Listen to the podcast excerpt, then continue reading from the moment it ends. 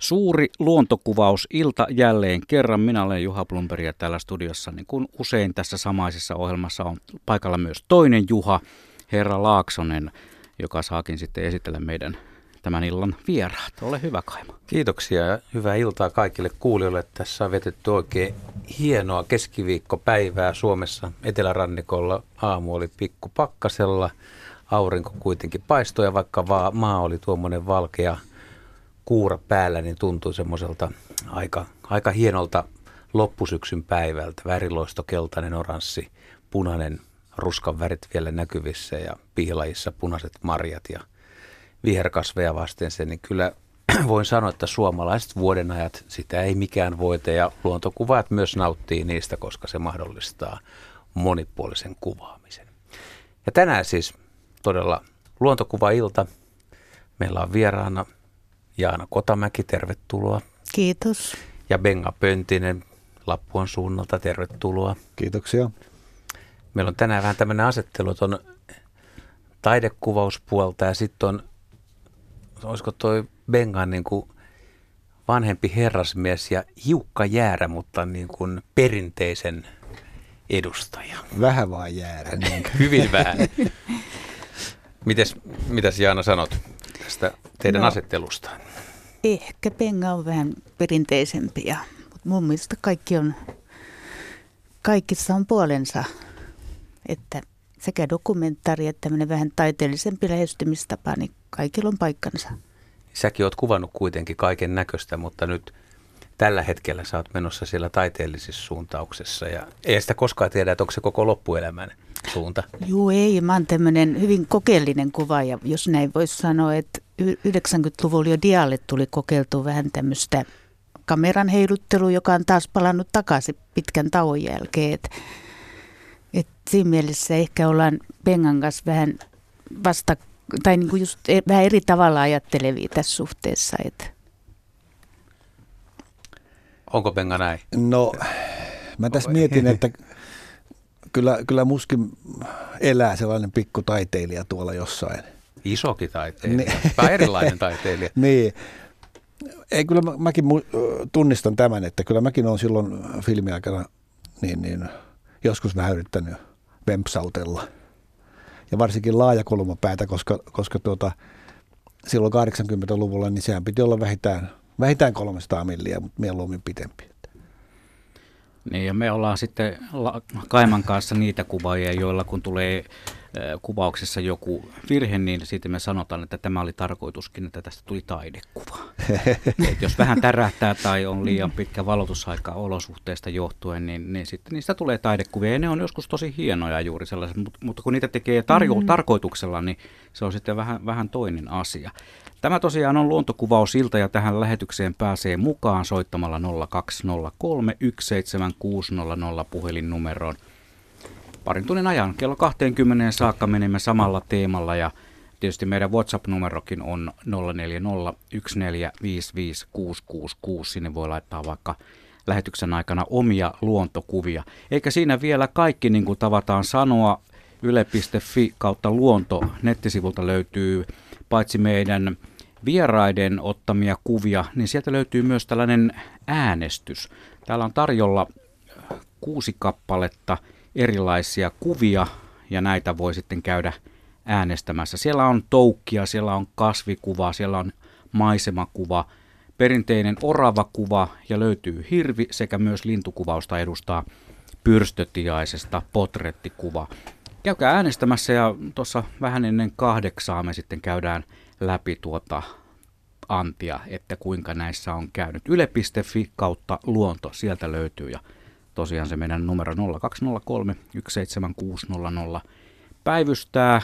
Mirjami Lasin takana vastaa puhelimeen ja voitte meille tänne studioon tarjoilla mielenkiintoisia kysymyksiä tästä teemasta, joka siis todellakin on luontokuvaus.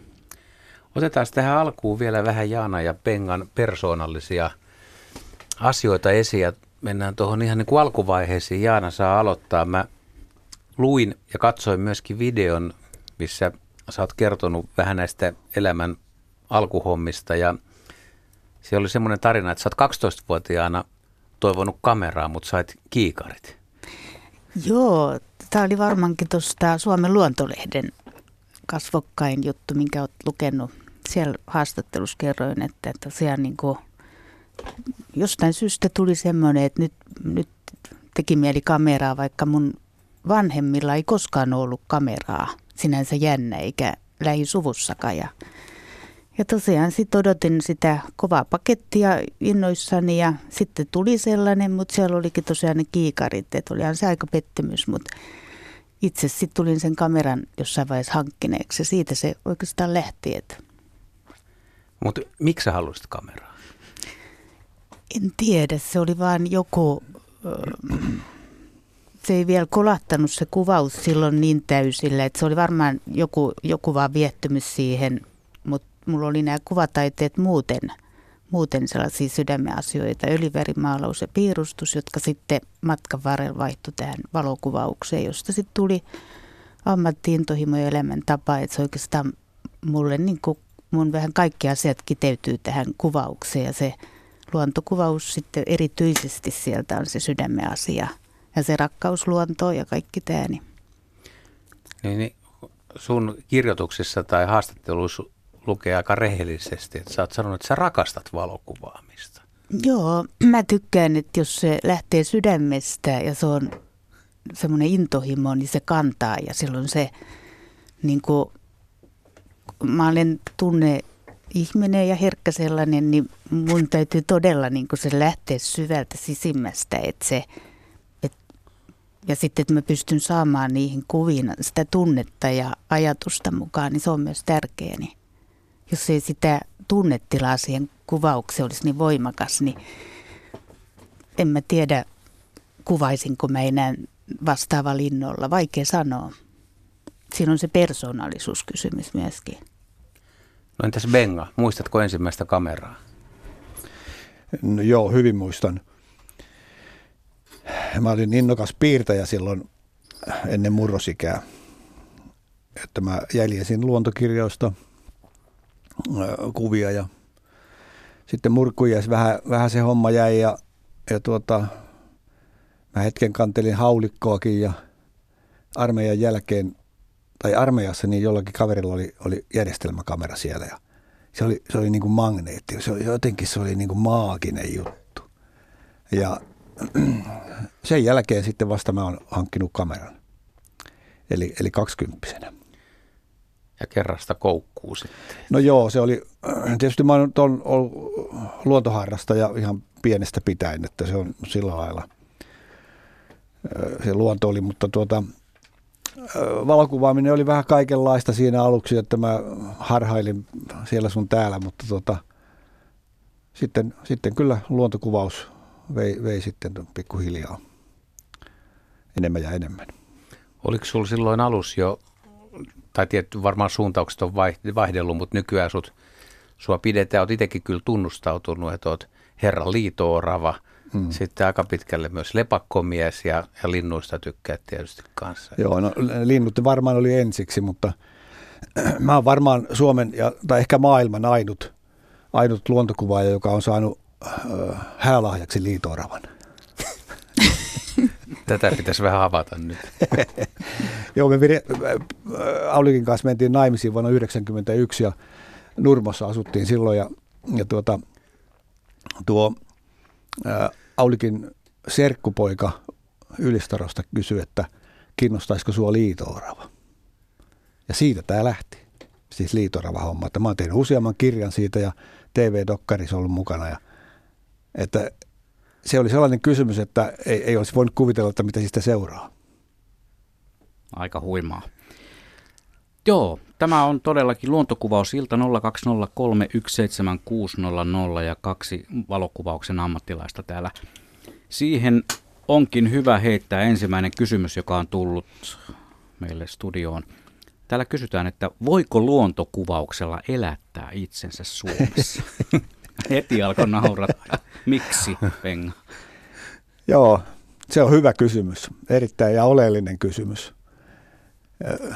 Ja ehkä se mun, mun osalla nimenomaan pitää aika, tai hyvä kysymys nimenomaan mulle, koska tuota, mä oon vaan kuvannut. mulle, mulle raha on ollut vähän niin kuin toissijainen juttu ja mitä vanhemmaksi on tullut, niin sitä varmempi on ollut siitä, että, olisi, että väärinpäin mä oon niin kuin edennyt tässä hommassa, että olisi pitänyt ensin vähän ne taloudelliset taustat ottaa, ottaa niin kuin haltuun ja, ja, ja sitten vasta kuvaaminen. Miten Jaana? No tietysti it, no, omalta kohdaltani voin sanoa, että en elättäisi, että nämä ammattivalokuva kun on, niin kun elinkeino tulee noista kaupallisista kuvauksista pääasiassa. Et tietysti se olisi ihanteellinen tilanne, jos voisi luontokuvauksen elää, kukapa sitä nyt ei luontokuvaaja haluaisi, mutta mulla on tämä tilanne ja sitten tietysti iso osa omaa työtä on luontokuvaus ja kyllä sieltäkin niin kuin jotakin tulee, mutta en mä millään, missään nimessä sillä itseäni elättäisi. Niin pelkillä luontokuvilla. Ei. En. Joo, se on mm. ihan totta kyllä joo. Eikä Suomessa taida kovin montaa ollakaan, jotka niin kuin ihan pelkästään luontokuvia myymällä elää. Tai jos elää, niin ei Niinpä. ehkä järin leveästi kuin. Mm. Toinen maailma tietysti on se, ei se, että myy luontokuvia, vaan se, että julkaisee niitä esimerkiksi sosiaalisessa mediassa ja saa sitä kautta niin mm. niin paljon huomiota ja alkaa sitten sieltä kautta tulla se tuotto, että ei, ei tavallaan myy niitä kuvia, vaan myy sitä omaa luontokuvaa ja imagoaan. Ja, niin, se on, niin se tämä, on, se on varmaan tänä juttu. päivänä Joo. pystyy elättämään itseään myös. Kyllä. Että mä nyt on enemmän kirjojen tekijä ollut, että mulla on nyt reilu 30 kirjaa, mitä mä oon kuvittanut, niin, niin tuota, sitä kautta on sitten leipääkin tullut. Hmm. Meillä on ensimmäinen soittaja mukana lähetyksessä. Hän on Harri ja hän soittaa Oulusta. Terve Harri. Terve. Ja terveisiä Serkulla. Terve, terve.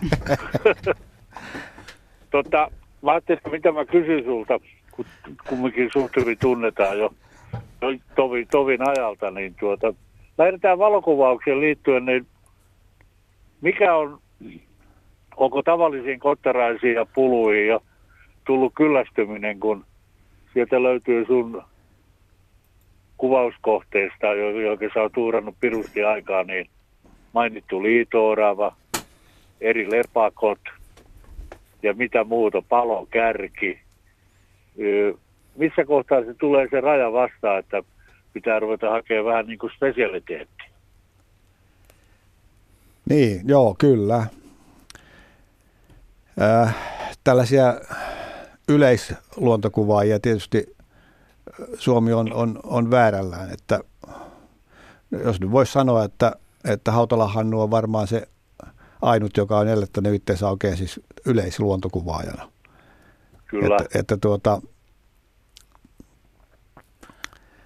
Mut Mutta se, sitten, että, se, se, että jos sä tota, oot omalla kotipihalla kuvannut ne muutaman lajin, niin mitä mä tästä ymmärrän kysymyksestä, niin tur, turtuuko siihen, että on kuullut, että isot pojat sanoo, että aina voi kumminkin parantaa. Eli, eli sä Kyllä. voit kuvata samaa lajia käytännössä loputtomiin vai, vai voitko? Niin lähinnä tarkoitimme sitäkin, että tota, kun tiedämme, vaikka jos puhutaan pelkästään linnuista, kuinka paljon, niin no siinä nyt tietysti muutakin voi olla, kuten nyt tuota niin mainittu, mainittu tuota, liito ei ole lintu tietenkään, mutta se, että Martti Innasta siteerata niin lentäviä pelejä joka tapauksessa, niin, niin tuota, missä kohtaa on tullut niin semmoinen nivel vastaan niin kuin karjäärissä ja, ja työntekemisessä, että nyt pitää saada jotain ihmeellisempää, kuten liitoorava, kuten palokärki, kuten lepakot.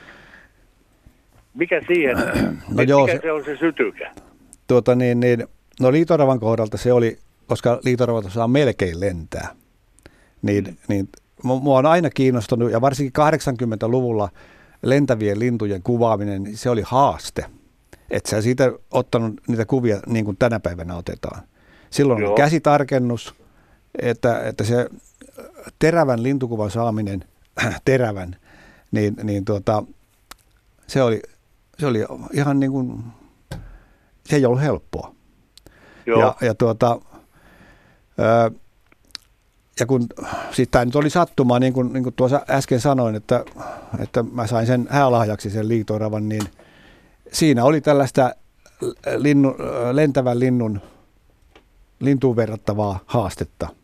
Siis Joo. nimenomaan mä halusin saada sitä liitokuvia. Ja sehän ei onnistunut Kyllä. siinä alkuvuosina ollenkaan. Että tota, se nyt ainakin oli yksi, yksi ja sitten, että siihen mä nyt jäi tietysti aika, aika tiukasti koukkuun. Mutta Joo. sitten lepakot, ehkä vielä haasteellisempi kuvattava, varsinkin lentokuvat. Että pieniä, pimeässä ja nopeita. Mä muistan aina sen yhden kuvan, missä, missä tuota pojalle pakko kyhätti laudan, laudanpalan päällä ja Västeräkin seisoi vieressä niin kuin kotka iso siihen verran. Jaha, joo, mä olin siinä vähän... Muistatko sen, sen kuvan, kun aika hurja ero oli? Niin, mä olin niin kuin kaksi eri kuvaa pannut rinnakkain siihen, että, että Niin, tuota, se, se kuva hyvin sitä pojalle pakon pientä kokoa. niin nimenomaan, joo. Joo. Se on pienempi, mitään se on pienempi tota- kuin Västeräkki. Niin, ja paljon. Joo. Ei mitään, tota, niin tässä oli nyt tämmöinen sukupennötys kaikkien kuuntelijoiden harmiksi, mutta... Tota, Ja Bengan yllätykseksi. Niin, Niin, niin, niin, Ei ollut tilattu. Ei ole tilaa. Ei, ei ollut tilattu. Ja kiitoksia, Niin, ki- kiitoksia Harri pelin Ei avauksesta. muuta kuin hyvää iltaa. Kiitos samoin, moi moi. Kiitos. Hei. Jaana voisi vielä jatkaa tästä, että miten, nyt kun sä vedät enemmän taidelinjaa, mutta oot kuvannut kumminkin kaiken näköistä, niin miten sä muistat tämmöisestä, että jos ajatellaan nyt tämmöistä tulevaa uutta, uutta kuvaajaa, joka on saanut kameraa eikä vielä ole hirveästi kuvannut, eikä, ja voi olla sen ikäinenkin, että ei ole autoa eikä rahaa lähtee muualle, ja kotipihan ympäristöstä löytyy ne, on ne kasveja tai lintuja ne kohteet, niin, niin tule, tuleeko ihmiset liian nopeasti jotenkin kylläiseksi, että ne, jos ne on kuvannut varpuseen ja varikseen ja harakan ja sitten vaikka leskelehden, niin, ne, niin sitten pitää saada jotain uutta. Joo, toi on mielenkiintoinen. Olen pohtinut itsekin tätä, että joskus taannoin niin oli tärkeää lähteä kauas. Tuli käyty Islannit, Norjat, muut tämmöiset, mitä kaikki luontokuvat haluaa käydä. Nykyään se reviiri on koko ajan vaan pienentynyt ja se lähiluonto on tullut tärkeämmäksi, koska mä oon huomannut, että se rentous, niin sillä on hirveän merkittävä osa, koska mitä rennommassa mielentilassa, niin sen paremmin pystyy saa enemmän aikaan ja ne tutut ympäristöt, tietää mistä tulee hyvä valo ja nämä kaikki muut olosuhteet, niin suosittelen kyllä semmoisia vasta-alkajia, niin tutustua siihen omaan lähiympäristöön ja lähiluontoon ja ammentaa sieltä niitä aiheita, ettei varmaan välttämättä aina tarvi lähteä mikään hirveän kauas. Ja sitten kun oppii ne valonsuunnat ja muut ja tämmöiset, niin se, se kyllä niin kuin, se into voi siitä lähteä ja sitten pikkuhiljaa voi niitä, koska ihan mun mielestä ei se lajikeskeisyys ole aina tärkeintä, vaan se kuvan sisältö. Et varpunen voi olla ihan yhtä hieno otos kuin mikä tahansa petolintukin. Et mä itse en halua ajatella lajikohtaisesti, vaan miltä se valokuva näyttää. Et siinä on rakenne, sisältö ja kaikki kohdallaan. Luontokuvaajat pitkältä ajattelee laji edellä, mutta mä ajattelen aivan toisin ja tykkään tästä mon- monesti luontokuvaajien kanssa keskustellakin, ettei se laji ole se tärkein. Mun mielestä, mun mielipide. Täällä Tarja ja Kari onkin kysynyt nimenomaan tätä, että miksi luontokuvaajien pitää matkustaa, että eikö voi kotipihalla tai lähiympäristössä kuvata. Että. Mm-hmm. Kyllä, kun jos nyt esimerkiksi saa hyvän kuvan harakasta, niin sitten voi yrittää vielä parempaa. Ja sitten yrittää siitä harakasta erilaisia käyttäytymismalleja. Tai sitten miten se käyttäytyy, miten se elää sen y- harakkaympäristössä. Öö, siis siinä on haastetta tosi paljon ja eikä, eikä muutamassa vuodessa sitä ei saa niin kuin tehtyä. Että Ja oikeastaan nythän me eletään just sitä aikaa, kun no pohjoisessa talvi on jo tullut ja etelässä se on tulossa hiljalleen. Että jos ajattelee, että haluaisi aloittaa valokuvaamisen ja haluaisi aloittaa sen, jos, jos nyt haluat tykkää vaikka linnuista, niin tämä on loistava aika, jos sä laitat ruokintapaikan tai käyt toisten ruokintapaikoilla ja maltat vaan seurata, mitä siinä tapahtuu. Niin siinähän nimenomaan oppii vähän näkemään, että mistä suunnasta ne linnut tulee miten ne käyttäytyy ja mihin aikaan no ja miten ne tekee, miten ne siihen talipötkylle tulee, tuleeko ne jonkun oksan kautta. Ja, ja se on aika pitkälle, että kuvaamisessa pitää myös tietää, miten se eläin käyttäytyy. Kyllä, joo, se on aivan ratkaisevaa. Ja sitten se, että niin, niin juoksemalla ei tule mitään.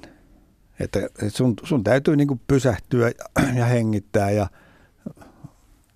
asettua siihen paikkaan ja, ja mm. kuunnella ja tarkkailla ja haistella ja maistella.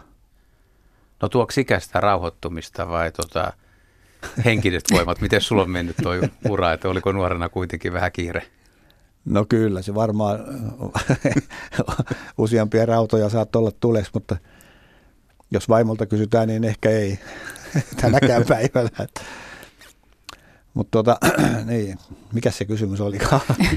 No, ajattelin vain sitä, että, tota, että onko se nuorempien ihmisten, että et silloin haluaa enemmän, että vanhempana on, no ihan vanha, kun ikää tulee tarpeeksi, niin sitten voi olla, että jo, että nämä isot mm. pitkät maastoreissut jää väliin. Että, no, että kuvaaminenhan on myös aika raskasta, jos lähtee kyllä, ihan kunnon, kyllä. kunnon metsäreissuille tai tunturireissuille tai liikkuu, liikkuu sellaisessa. Että. Ehkä sitä oppii niin kuin katsomaan sitä luontoa eri lailla, että ei, ei, ei mene niin kuin esikuvien mukaan, mistä Jaanakin jos puhuu, että ei, ei tarvitse Islantia myöden matkustaa. Että, ja, ja tuota, lähelläkin on, ja Suomessa on paljon sellaisia kohteita, mitä, mikä on, on mielenkiintoisia ja, ja ulkomaalaisille hyvin eksoottisia. Tuossa tuli esille se, että pitää vaikka siellä ruokintapaikalla vähän tietää niiden lintujen käyttäytymistä. Ja mm, kuuntelijamme Minna Mikkelistä kysyykin, että pitääkö olla harrastanut luontoa ennen kuin pystyy ryhtymään oikein luontokuvaajaksi? Että pitääkö olla jonkun verran ennakkotietoa? Mitä pitää tehdä? No, no kyllä, tuota, niin onhan se eduksi, jos on, on harrastanut luontoa. Että voi ajatella, että vähän tietää niiden käyttäytymisestä, mutta ei sekään välttämätöntä ole. Eli, eli kyllä, kyllä tuota, hetken seuraamalla siellä lintu, äh, ruokintapaikalla, niin kyllä sä huo, näet, että linnuilla on tietty reitti, mitä ne tulee sinne ja, ja kuinka ne käyttäytyy, että kyllä siinä oppii koko ajan. Mm. Mitäs Jaana? Aivan hyvin voi aloittaa mun mielestä ja siinähän oppii sitten pikkuhiljaa, että menee metsään ja sitten ei siinä välttämättä totta kai se on, niin kuin Penga sanoi, eduksi luontotuntemus, mutta, mutta ei se mikä este ole aloittaa. Siitä se into kasvaa siihen luonnon tutustumiseenkin ja paremmin. Ja niitä kotipihan vaikka varpusia kuvaamalla oppii sen tekniikan. Sitten kun lähtee sinne Islantiin, niin osaa mm. käyttää sitä kameraa oikein. Se on ihan olennainen. Että jos tekee niin, että käy kivijalkakaupasta hakemassa kamera ja samalla ostaa sitä viereisestä lentolipun Islantiin, niin voi tulla sitten ikävä siinä kohtaa, Joo, ei kun toimi. Ei, osaa. ei, ei, ei toimi välttämättä. Mutta miten toimii yhteytemme Tampereelle? Siellä on puhelimessa Pekka. Terve Pekka. No, kuuluuko tämä? Oikein nyt? hyvin kuuluu, ole hyvä. No, mua kiinnostaa sellainen asia näillä luontokuvailla, että kuinka todellisia kaikki kuvat on, että eli tämä kuvan käsittely. No, muistan joskus on jäänyt mieleen joku semmoinen kohujuttu vuosien takaa, että jostain telkän pöntöstä hyppeli poikasia, poikasia ulos ja joku kuvaaja oli sitten yhteen kuvaa muista kuvista lisännyt vähän lisää niitä poikasia siihen kuvaan. Että kuinka pitkälle tuommoinen kuvan käsittely nyt on sallittua? Kumpi haluaa aloittaa? Tämä on aika laaja aihe tietysti, mutta Jaana. Joo, tämä on ollut kautta aikain kovin puhuttu aihe ja tämmöinen kisteltykin, että hirveän vaikea vastaa muiden puolesta, mutta ihan omasta puolestani vastaan, että en tykkää luontokuvia manipuloida, koska tota, tykkään, että se luonnon luontokuva on paras, kun se on aidoimmillaan ja, ja tämä oma kuvaustyyli on siinä mielessä niin kuin otollinen tähän, että kuvat syntyy valmiiksi kamerassa. Eli ei niitä tarvi ruveta manipuloimaan se enempää, mutta et antaa kaikkien kukkien kukkia, että jos joku tykkää manipuloida ja tehdä, niin ei, en mä tiedä, onko se nyt niin, se on tämän kuvaajan sitten oma intohimo ja asia, että Benga. Niin, se menee vähän taiteen puolelle sitten, kun ruvetaan oikein, oikein manipuloimaan. Et se ei ole tietenkään sitten enää dokumentaarista luontokuvausta.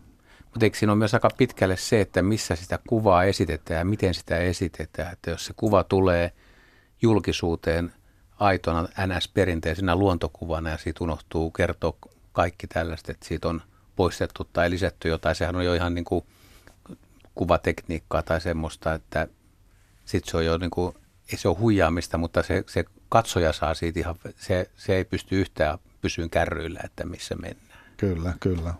Joo, mun mielestä kanssa aina pitää mainita, jos on manipuloitu tai otettu kuvasta jotain elementtejä pois tai lisätty, niin totta kai niin on fiksu mainita se aina sitten, että näin on tehty. Ja tänä päivänä kun kuvataan, kuvataan digitaalisella, ei nyt aivan kaikki tietysti kuva vielä digitaalista tai ovat menneet takaisin filmiin, mutta tuota, kun digitaalista kuvaa kuvataan, niin sehän on vähän niin kuin ennen kuin kuvattiin filmille, niin, niin se ensimmäinen kuva digitaalisesta kohteesta on, on, on tavallaan niin kuin entisajan negatiivi. Eli, eli sitä pitää sitä, sitä digitaalista tiedostoa käsitellä joka tapauksessa tietokoneella. Eli sitä säädetään niin kuin valotus kohdalleen, värit kohdalleen ja pieni terävöitys. Eikä mitään muuta tarvitse enää sitten tehdäkään. Ja, ja tämä ei ole manipulointia. Mm, se on niin kuin kehittämistä. Se on niin kuin kuvan, tavallaan se... Kuvan, kuvan se, tekemistä. Niin, se negatiivi kehitetään kuvaksi, mm. kun, kun tietokonetta käytetään vaan nyt siinä. Aika paljon näkee varsinkin tuolla jo mainitussa sosiaalisessa mediassa sellaisia kuvia, joista niin kuin asioista perillä oleva lähde näkee heti, että tuo on kollaasi esimerkiksi. Että siihen on laitettu monesta eri kuvasta elementtejä, mutta niin sanottu tavis ei välttämättä – ymmärrä sitä, voi, voi niin kuin oikeasti hämääntyä. Sitten miten voi joku ottaa noin hienon kuvan? Ja varsinkin tämä värikäsittely, mm, siitä on meillä hyvä kysymys täällä Kirkkonummelta kotoisin oleva kuulija kirjoittaa näin, että silmiin sattuu, kun luontokuvia värikäsitellään nykyään niin rajusti. Aamutaivas on maailmanlopun violetti, Revontulikuvissa koko taivas kirkuu vihreää ja ruskakuvissa nähdään jopa turkooseja puita. Tuntuu, että kuvia säädetään aurinkolasit päässä. Ennen puhuttiin toritaiteesta, kun tarkoitettiin halpaa vaikutelmaa. Toritaide on nyt siirtynyt Instagramiin ja Facebookiin, missä sosiaalisen median luontokuvat ovat yhtä fantasiaa. Vain yksisarviset puuttuvat. Tämä oli hyvä muistutus nimenomaan siitä, että voi mennä joskus vähän liian pitkälle. Muistan erään retken pohjoiseen, kun toi toinen Juha studiossa oleva ihmetteli sitä, kun kuvattiin revontulia. Kun taivaalla ei tavallaan näkynyt mitään, tai siis hyvin vähän loimotusta. Ja sitten mä häntä pikkusen opastin siinä kuvauksessa.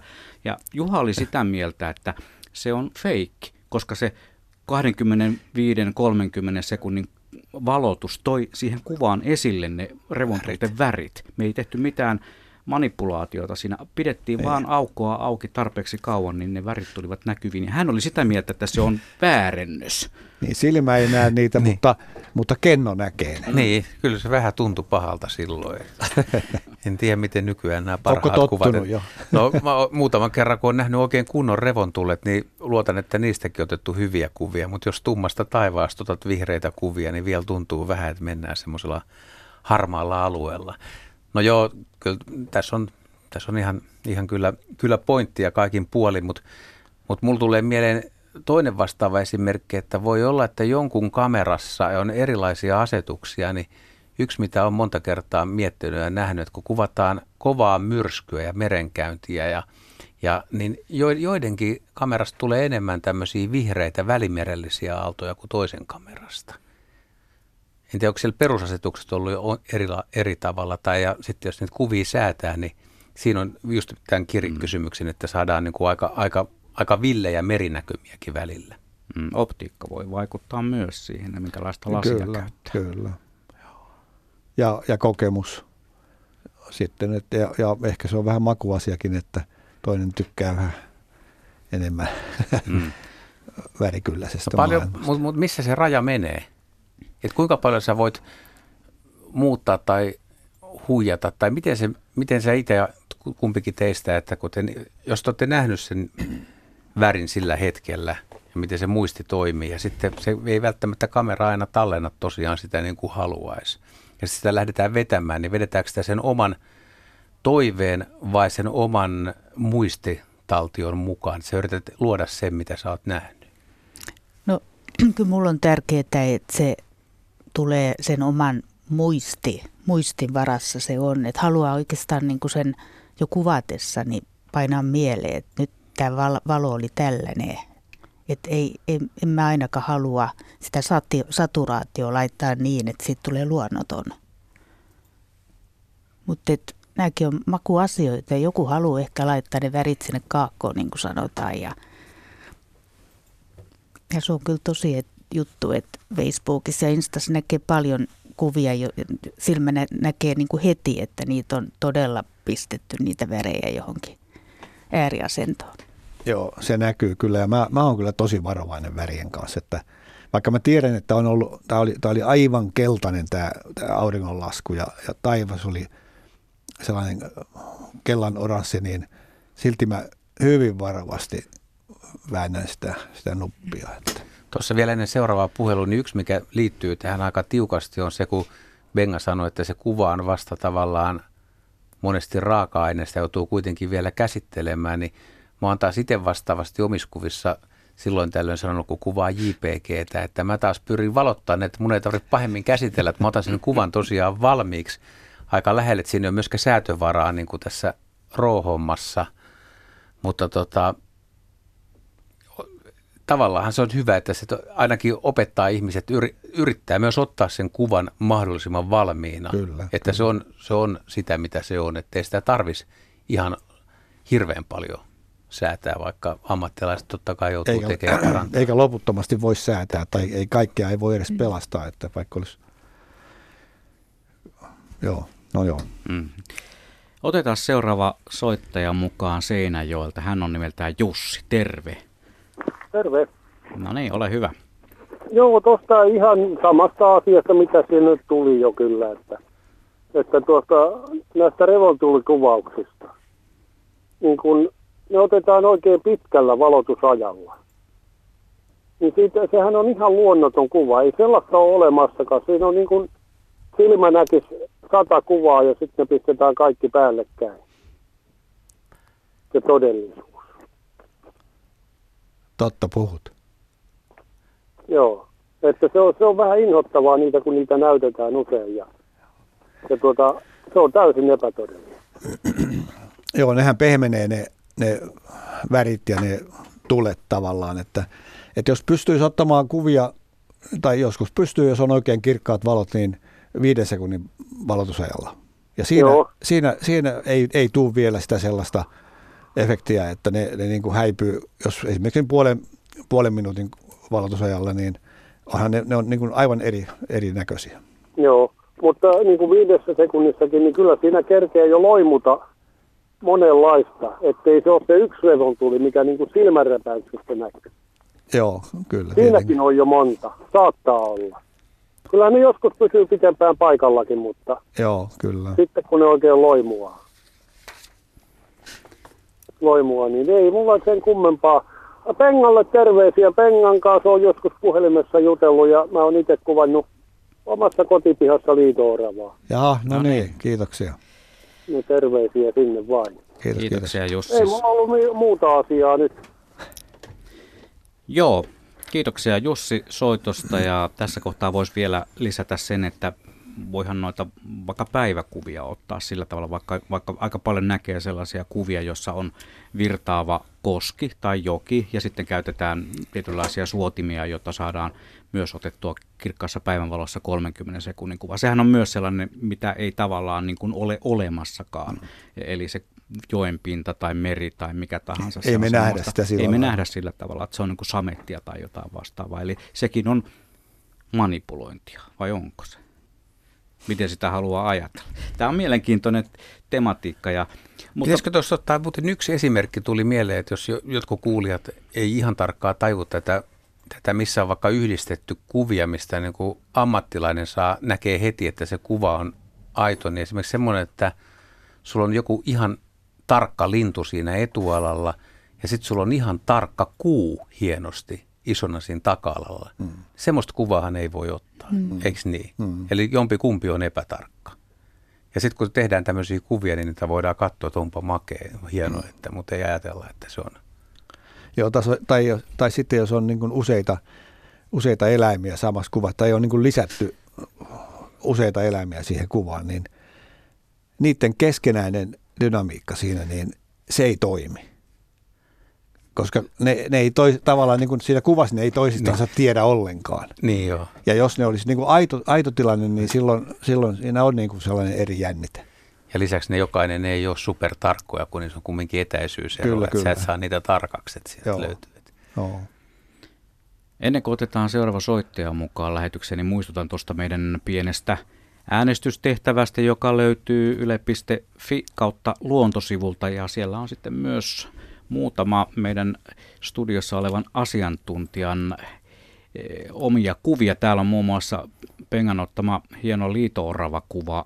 Tästäkin me voitaisiin kohta puhua lisää, mutta käykää kurkkaamassa ja muistakaa myös äänestää. Siellä on kaksi artikkelia. Toisessa lukee, että miten syntyy hyvä luontokuva ja toisessa on sitten tämä äänestystehtävä. Siinä on Pöllönpoikainen ja sieltä löytyy, löytyy kuusi kuvaa, joita voi äänestää. Yhdessä on jotakin perhosen toukkia, toisessa on hieno kukkakuva, jossa on joku, olisiko toi sitten aurinko tai kuu tuolla taustalla. Sitten on maisemakuva, hyvin tuollainen pastellisävyinen, ettei sanoisi vähän epätodellisen näköinen, mutta toivottavasti se on kuitenkin ihan todellinen tilanne. Sitten on vähän naureskeleva orava kuva, nämä on aika veikeitä aina ja varmasti ihmiset niistä pitää. Ja sitten vielä hirvi, emo ja vasa kuvassa viidennessä ja kuudennessa kuvassa on sitten pyrstötiainen suoraan katselee kameraa kohti.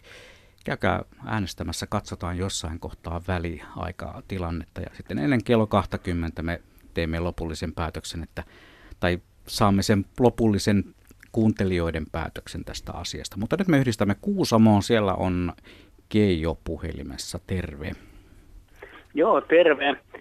Semmoinen ehkä poikkitieteellinen näkemys tähän luontokuvaukseen, mutta vähän taustaa. Mä nuorena kuvasin kaiken näköistä jostain 70-luvun alkupuolelta, kunnes sitten erehdyin opiskelemaan menemään Turkuun ja kävin katsomassa Kai Bremerin valokuvanäyttely ja totesin, että jaha, tämä harrastus jäi tähän. Ja sitten 30 vuotta, 40 vuotta meni ja, ja tota, alo- aloittelin nyt kun eläkkeelle ja niin uudelleen tämän harrastuksen. Ja, ja tota, semmoinen niin kuin pohdinta, ei ehkä kysymys, mutta on kiva kuulla, mitä ammatilliset asiasta ajattelee, että täällä paljon kuvannut luontoa ja karhuja ja muuta, mutta olen punaviehen sokea ja siihen liittyy myöskin kyvyttömyys niin kuin hahmottaa muuta muuta niin sanottua sotkettua väriä ja tota, aina niin kun, kun puhutaan näistä väreistä ja kaikista, niin se on, se on tosi hämmentävää. Ruska jopa on pikkasen niin kuin hämärä käsite. Toki mä näen, että joku on tummempi kuin joku toinen. Mitä nämä ammattilaiset ajattelee, että, että, että miten tämmöisen asian pitää suhtautua, tai onko oikeasti joku tapa niin kuin, niin kuin olla parempi luontokuvaaja, kun ei näe värejä niin kuin muut näkevät? Mitä Jaana sanoo? Joo, toi on varmaan toi antaa sulle haasteita, kun, kun joudut miettimään näitä värejä tämän toisella tavalla, mutta aina voi ajatella sen toisellakin tapaa, että kun muuttaa, esimerkiksi kun mustavalkoiseksi muuttaa kuvat, niin silloin kaikki muodot ja linjat ja tällaiset korostuu. Että voisiko se ajatella, että hyödyntäisi sitä niin päin, että keskittyy enemmän niihin kuvan muihin, muihin juttuihin kuin siihen väriin. Tällainen vaan tuli mieleen, en tiedä. Joo, on tullut itsellekin mieleen, että, että, että tämä on yksi tapa ja nuorena kuvasin muun muassa olisiko se ollut joku 35 asaa tai siis aivan hidasta filmiä, niin mustavalkokuvia just samasta syystä. Että.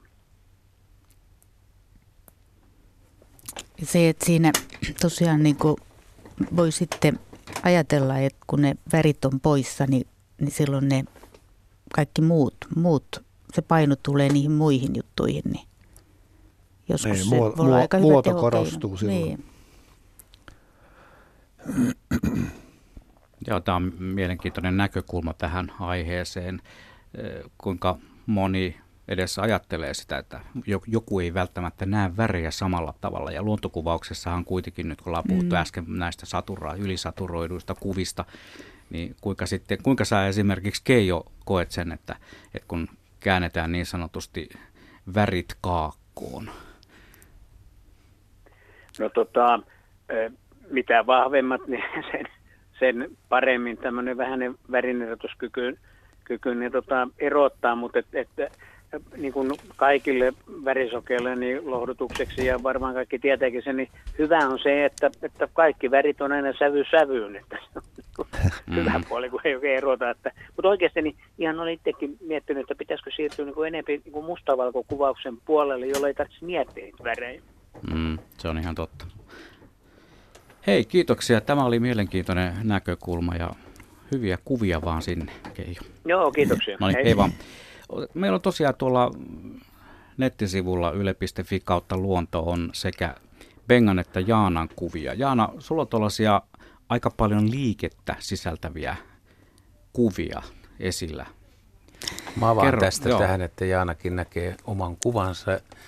Haluatko ottaa ylemmän vai alemman? Tässä on tumma panoraamamainen ja sitten on tuota pyrähdys keisarin viitan lentokuva, mikä on enemmän pystykuva. Niin kummasta kerrot? Jaa, no, no tota niin. Aloita Joutsenparvesta, se on, se on hieno. Siitä. Joo.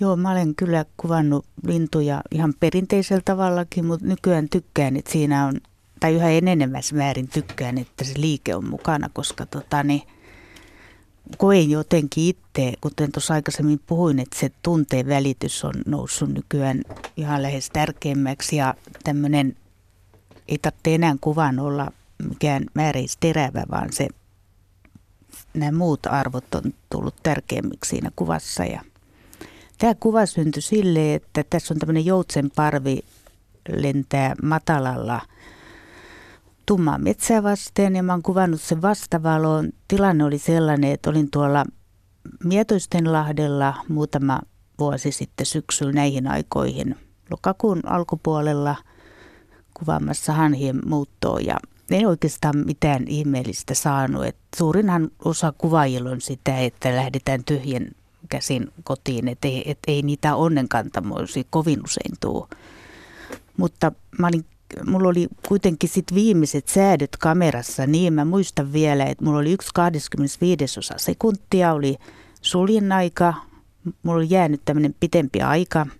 Ja mä salaa toivoin, että kun oli hieno iltavalo, että jos nyt tuosta metsän edestä menisi joku hieno parvi.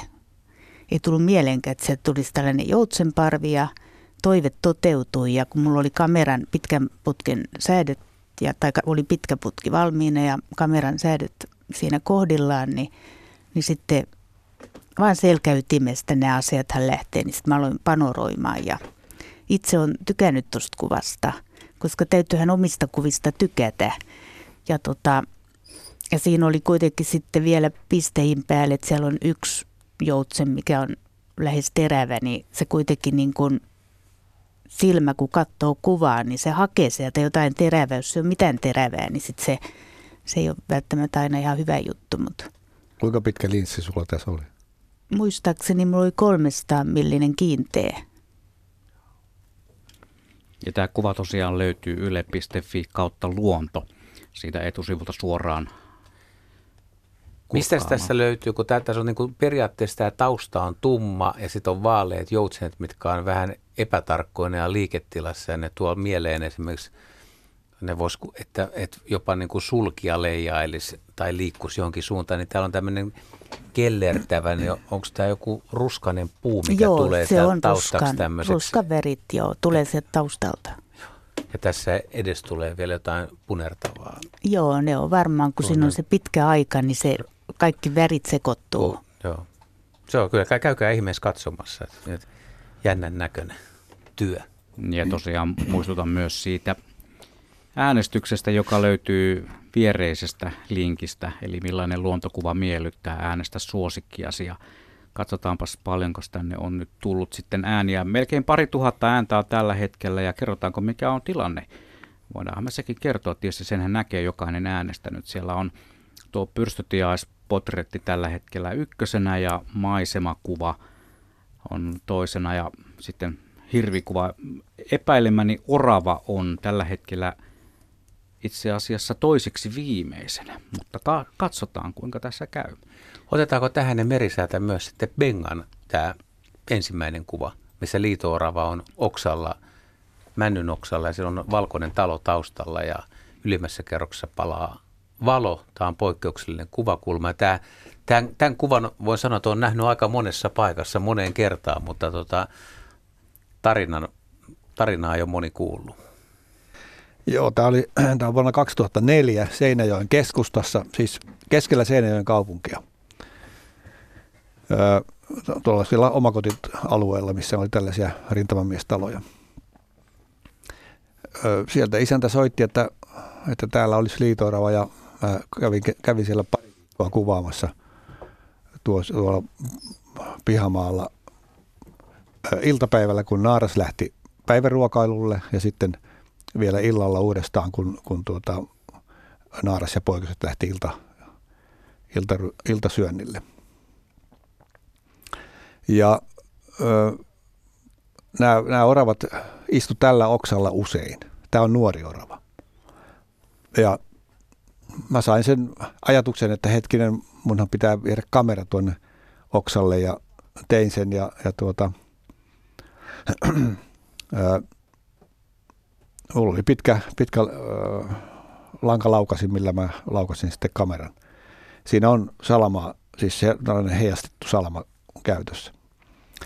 Ja tuo taustan talo oli tuona iltana oli, oli pimeänä, että ei ollut, ei ollut ollenkaan valoja siellä ja tämä, tämä vanha rouva tuolta talosta niin oli usein, useina iltana seuraamassa tätä kuvaushommaa. Niin mä pyysin häntä, että niin, käy nyt pistämässä valot sinne, että saadaan niin kuin vähän henkeä siihen kuvaan enemmän. Sitten jälkeenpäin mä oon miettinyt, että voi hertti, kun se, se rouva olisi ollut siellä yläkerran ikkunassa. ikkunassa, että olisi näkynyt se siluetti siellä.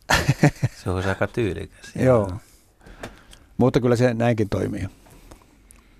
Tosiaan nämä löytyy yle.fi kautta luonto-sivulta. Käykää katsomassa ja käykää myös äänestämässä. Täällä edelleen touhuamme luontokuvien ääressä. Studiojoukkoimmekin saapuu kahvilta tuoksuvina takaisin studioon. Juha.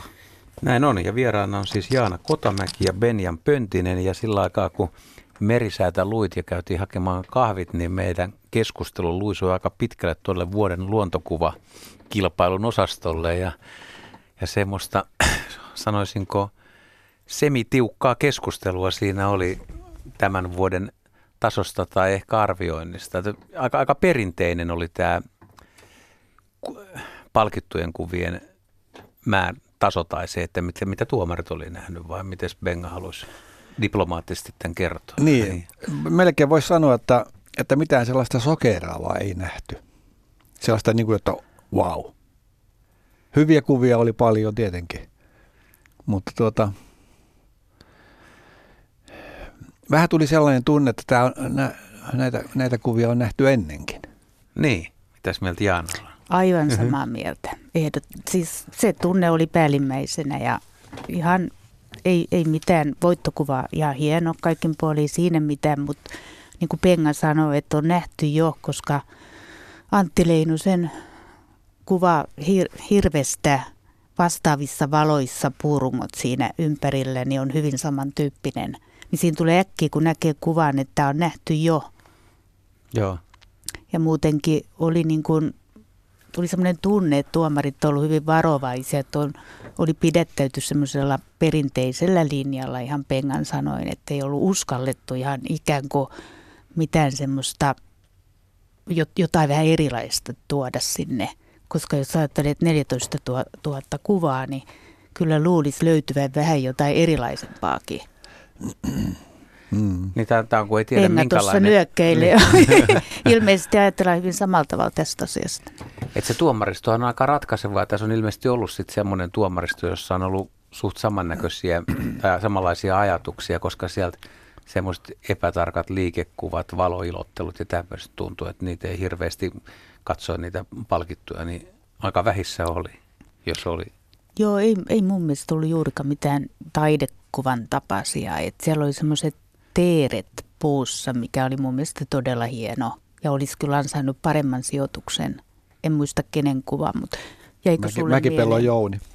Joo, oli hieno. Joo. kuva, täytyy sanoa. Oli erilainen ja, ja myöskin oli semmoinen Apollo-kuva. Oli tota, niin, hienosti siinä. Se oli todella hieno, Joo. herkkä kuva sellainen. Joo. Joo. Semmoisen heinällä oikealla Heinällä leunalla. oikealla, muuten ihan joo. vaalea Joo. tausta. Joo, sen mäkin katson. Se olisi vielä ollut heinä vähän aavistuksen keskemmällä, aavistuksen, niin se olisi ollut ihan nappisuoritus. Nämä on mun mielestä näin. Joo. Ja tosiaan tänään on puhuttu jo luontokuvauksesta ensimmäinen tunti ja nyt tästä kello 20 saakka samalla teemalla. Minä olen Plumis ja tuossa pöydän toisella puolella on yksi toinenkin Juha. Terve. Joo, Laaksonen tässä. Hyvää iltaa vaan kaikille ja asiantuntijoina Jaana Kotamäki ja Benjan Penga Pöntinen. Teille myös tervetuloa ja kuulijoille kanssa. Ensimmäinen tunti loppui, ei nyt ihan tulisesti, mutta alkoi, alkoi tunnelma selkeästi nousta, kun päästiin vuoden luontokuvatapahtumaan ja ylipäätään näihin kuvakilpailuihin ja siihen, että onko syytä osallistua millaisilla kuvilla ja kuinka tosissaan jotkut ottaa ja, ja voiko sinne mennä kevyn ranteen tai jotain. Ja ehkä tästä olisi syytä vielä jatkaa, kun, kun näyttää olevan tilanne päällä.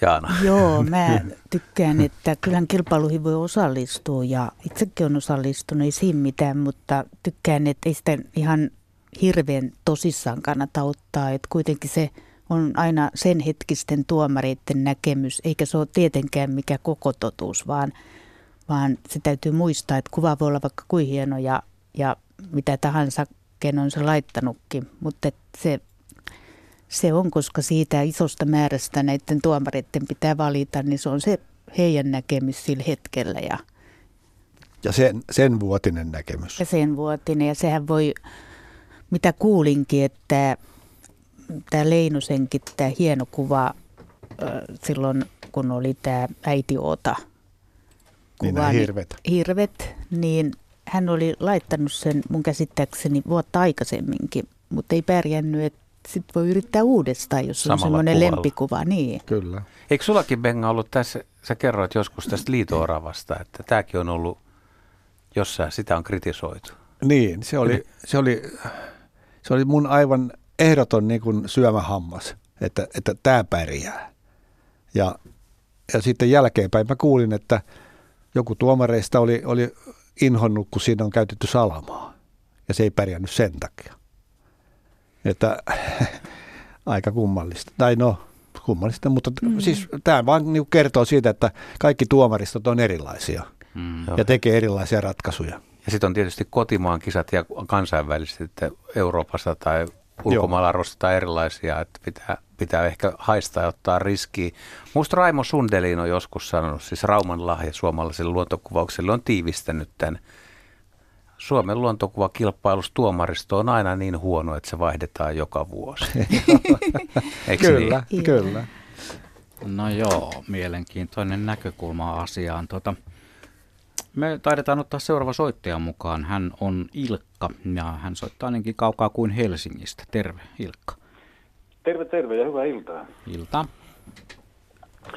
Juu, Kotva sitten puhuitte kuvista, mitä me tänä päivänä näemme, niiden saturaatiosta ja kuinka se on monien mielestä metsässä ja näinhän se tietysti onkin.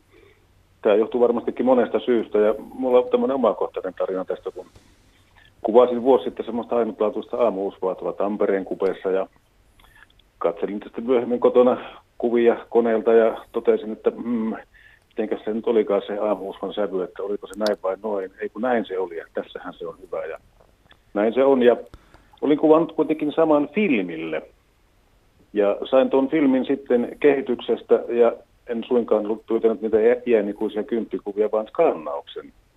Ja kun sain nämä skannaukset koviin, kotiin ja vertasin sitä tuohon säätämäni digikuvaan, Eli puhutte tekin, että se kehitetään se digikuva koneella, näin minäkin tein, eli rajasin pikkasen ja katselin, että sävyt on suurin piirtein sinne päin. En juurikaan korostanut mitään, mutta kun vertasin tuohon filmille, filmiltä skannattuun kuvaan, niin kyllä se kuva muisteli aika metsässä lopulta. Ja äh, tämä oli muutenkin iloinen yllätys, kuinka hyviä tänä päivänä ovat filmin kehityksen yhteydessä pyydetyt skannaukset liikkeistä. voisin muistuttaa kaikkia, että kaikilla on varmasti filmikamera vielä olemassa.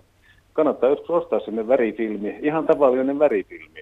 Ja siis... pyytää liikkeessä kehityksen mukana yhteydessä skannaus. Se ei ole kauhean kallista ja voitte yllättyä tuloksista ja värimaailma on jotain sellaista, mitä sillä digikameralla tänä päivänä tavoitellaan. Ja kuvamuistin perusteella sinne mennä, mennään välillä aina kyllä aika pahastikin metsään. Ja tästä varmasti johtuu myöskin, että väreillä leikitellään.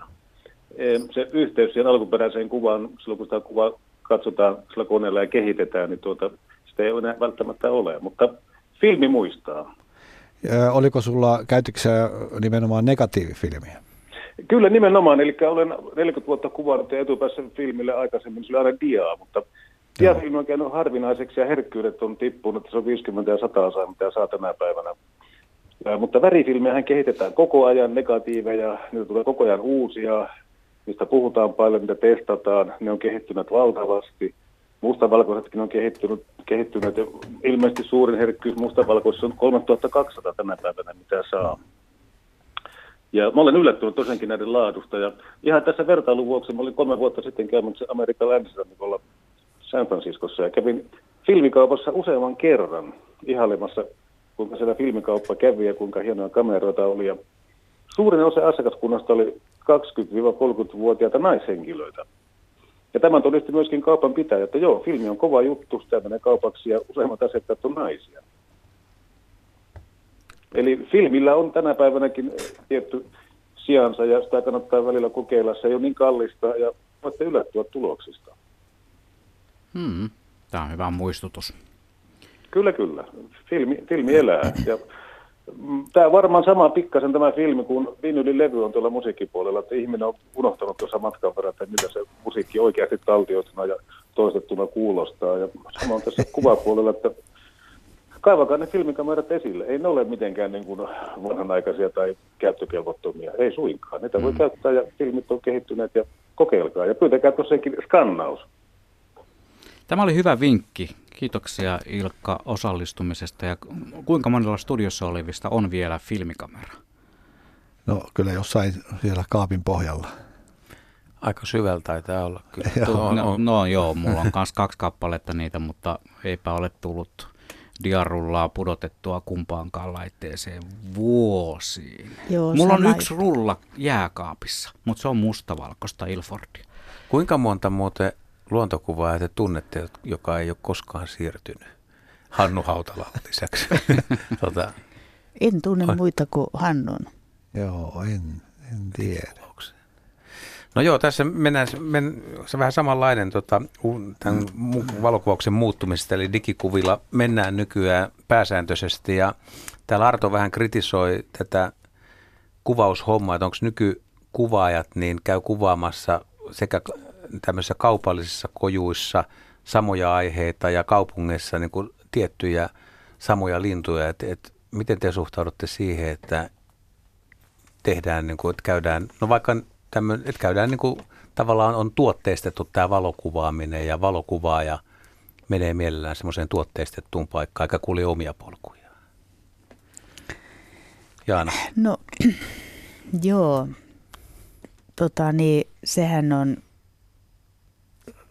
se, se joskus niin kuin pistää silmään, koska tota, niin ei edes kerrota, että on otettu kojusta, koska se nyt on ihan selvä, että ei karhuja kuvata ilman piilokojua tai piiloutumispaikkaa ja näitä suuria petoeläimiä eikä suuria petolintujakaan. Et kyllä ne on kojuista, mutta ei niitä aina mainita. Et vähän niin kuin manipulaatio, niin se pitäisi mun mielestä mainita.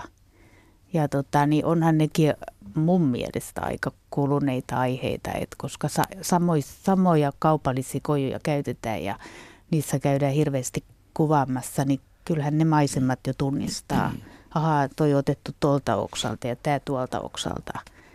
Tietysti mä saan nyt varmaan piilukojuyrittäjien vihat niskaa ja itsekin on käynyt niissä, ei siinä mitään, mutta, mutta tota, kun nyt kysyttiin, niin vastaan suoraan. Mitä ajattelen? Joo, tota, mä en ole kovin montaa kertaa, no, on joitakin kertoja käynyt, mutta karhut on jäänyt vähän oikeastaan kuvaamatta. Mutta tuota, mikä, mitä hyvää niissä on se, että jos, jos nyt joku lähtee ihan pystymettästä kuvaamaan luontoa, niin kyllä se äkkiä turhautuu. Ja mä luulen, että kamerat menee vaihtoon tai myyntiin. Niin näissä kaupallisissa kojuissa on se hyvä puoli, että siellä on ammattikuvaaja mukana, joka, joka tietää, että miten tehdään, niin, ja opastaa sitten kuvaajia tai näitä, näitä aloittelijoita siellä. Niin, niin se on kyllä sillä lailla niin kuin sellainen pikakurssi luontokuvaukseen aika hyvä, hyvä väylä. Mut kuvaaks moni, jotka aloittaa tai kuvaa, niin kuvaaks ne itselleen semmoista kuvapankkia tavallaan, että, että on kiva käydä hakemaan eri lajeja. Mä ehkä tässä ajattelen vähän sitä, kun tuossa Arton kysymyksessä oli myös tämmöinen kaupunkijulkislintupohja, että miltä, milt, tai en tiedä niin kuin miten Turussa tai Lapualla, että jos siellä tulee niin kuin julkispöllö tai joku, joku lintu, mikä on, ja sitten säkin oot kameran kanssa liikkeelle ja siinä on 20 tyyppiä kuvaamassa, niin onko siellä niin kuin kiva olla 21.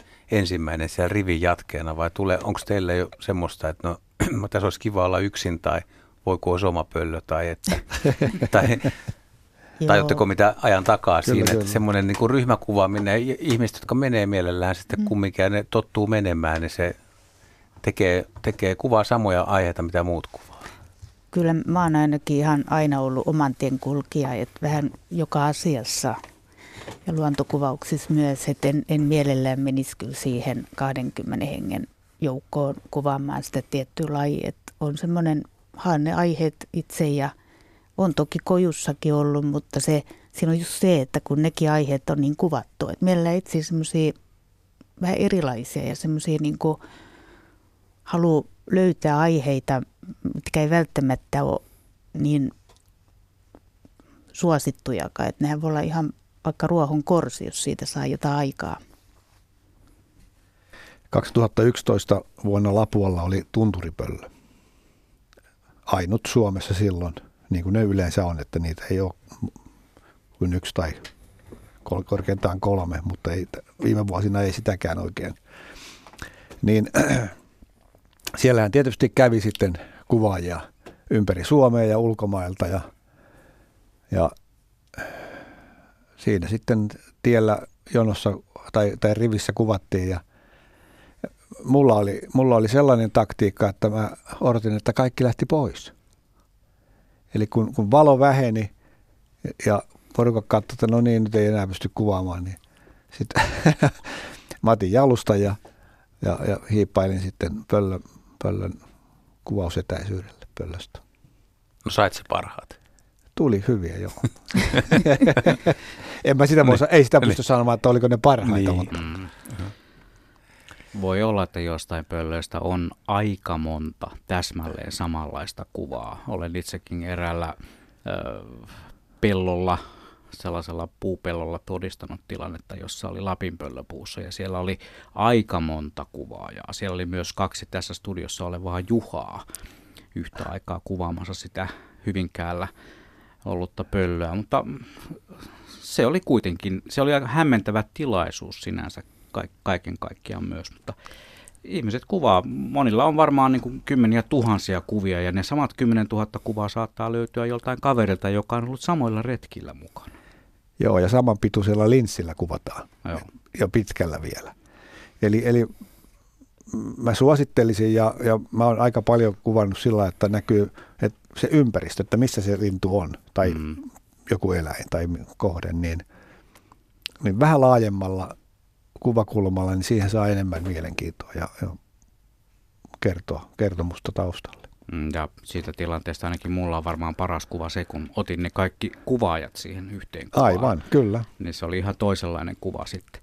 Mutta hei, meillä on nyt lähetyksessä seuraava soittaja. Hän soittaa Lieksasta ja hän on Riina. Terve Riina. No terve. Olet muuten tämän lähetyksen ensimmäinen naissoittaja, jos sillä nyt sinänsä on mitään merkitystä, mutta ole hyvä. No kiitos ja mä tiedän, että tämä on aika miesvaltainen harrastus, mutta mä en siitä välitä. Hyvä. hyvä. Ja oli aika tosi mielenkiintoista tuo teidän keskustelu, mutta tota, mun kysymys menee vähän ihan toisenlaiseen laitaan. Että mä on, ostin pitkäaikaisena haaveena noin kolme vuotta sitten makroputken ja olen erittäin innostunut siitä, mutta sitten välillä, välillä vähän turhauttaa se oma osaamattomuus. Kun sitten kotona katselee niitä kuvia, niin, niin olisiko teille jotakin semmoisia semmoisia niin pääpointteja, että mitä siinä on niin kuin hyvä, hyvä huomioida ja jotain niin kuin säätö, säätöjuttuja, että, että tota, monenlaisia on yrittänyt, mutta sitten onko se sitten tuurista kiinni vai taidoista kiinni, mutta onnistumisprosentti on, on mitä on. Jaana haluaa vastata. Joo, tiedätkö toi makrokuvaus on vaativa laji. Mä aina ollut sitä mieltä, että se on vaativampi kuin lintukuvaus. Tämä nyt ei ole lintukuvaajan mieleen yhtään, mutta näin se mun mielestä on, koska siinä pitää se syvä terävyys hallita todella hyvin. Yksi hyvä vinkki olisi sellainen, että kun sä kuvat jotain lähikuvauskohdetta, niin yrität löytää siitä sen saman tason, niin silloin se varmemmin kaikki on terävää. Ja eikä sekä aina tarvi olla niin, että sä et voi poimia jonkun yksityiskohdan, mikä vaan on terävä ja muuten on blurri. Et, et, onko sulla Joo. se joku tämmöinen sadan milli vai mikä makro sulla on? 90 milli. Joo. Ja, ja toi on ollut just yksi semmoinen vähän niin kuin ongelma, että kun se syväterävyysalue on niin pieni, että jos otan kuvan vaikka siitä kärpäsestä, niin toinen siipi on terävä, toinen ei.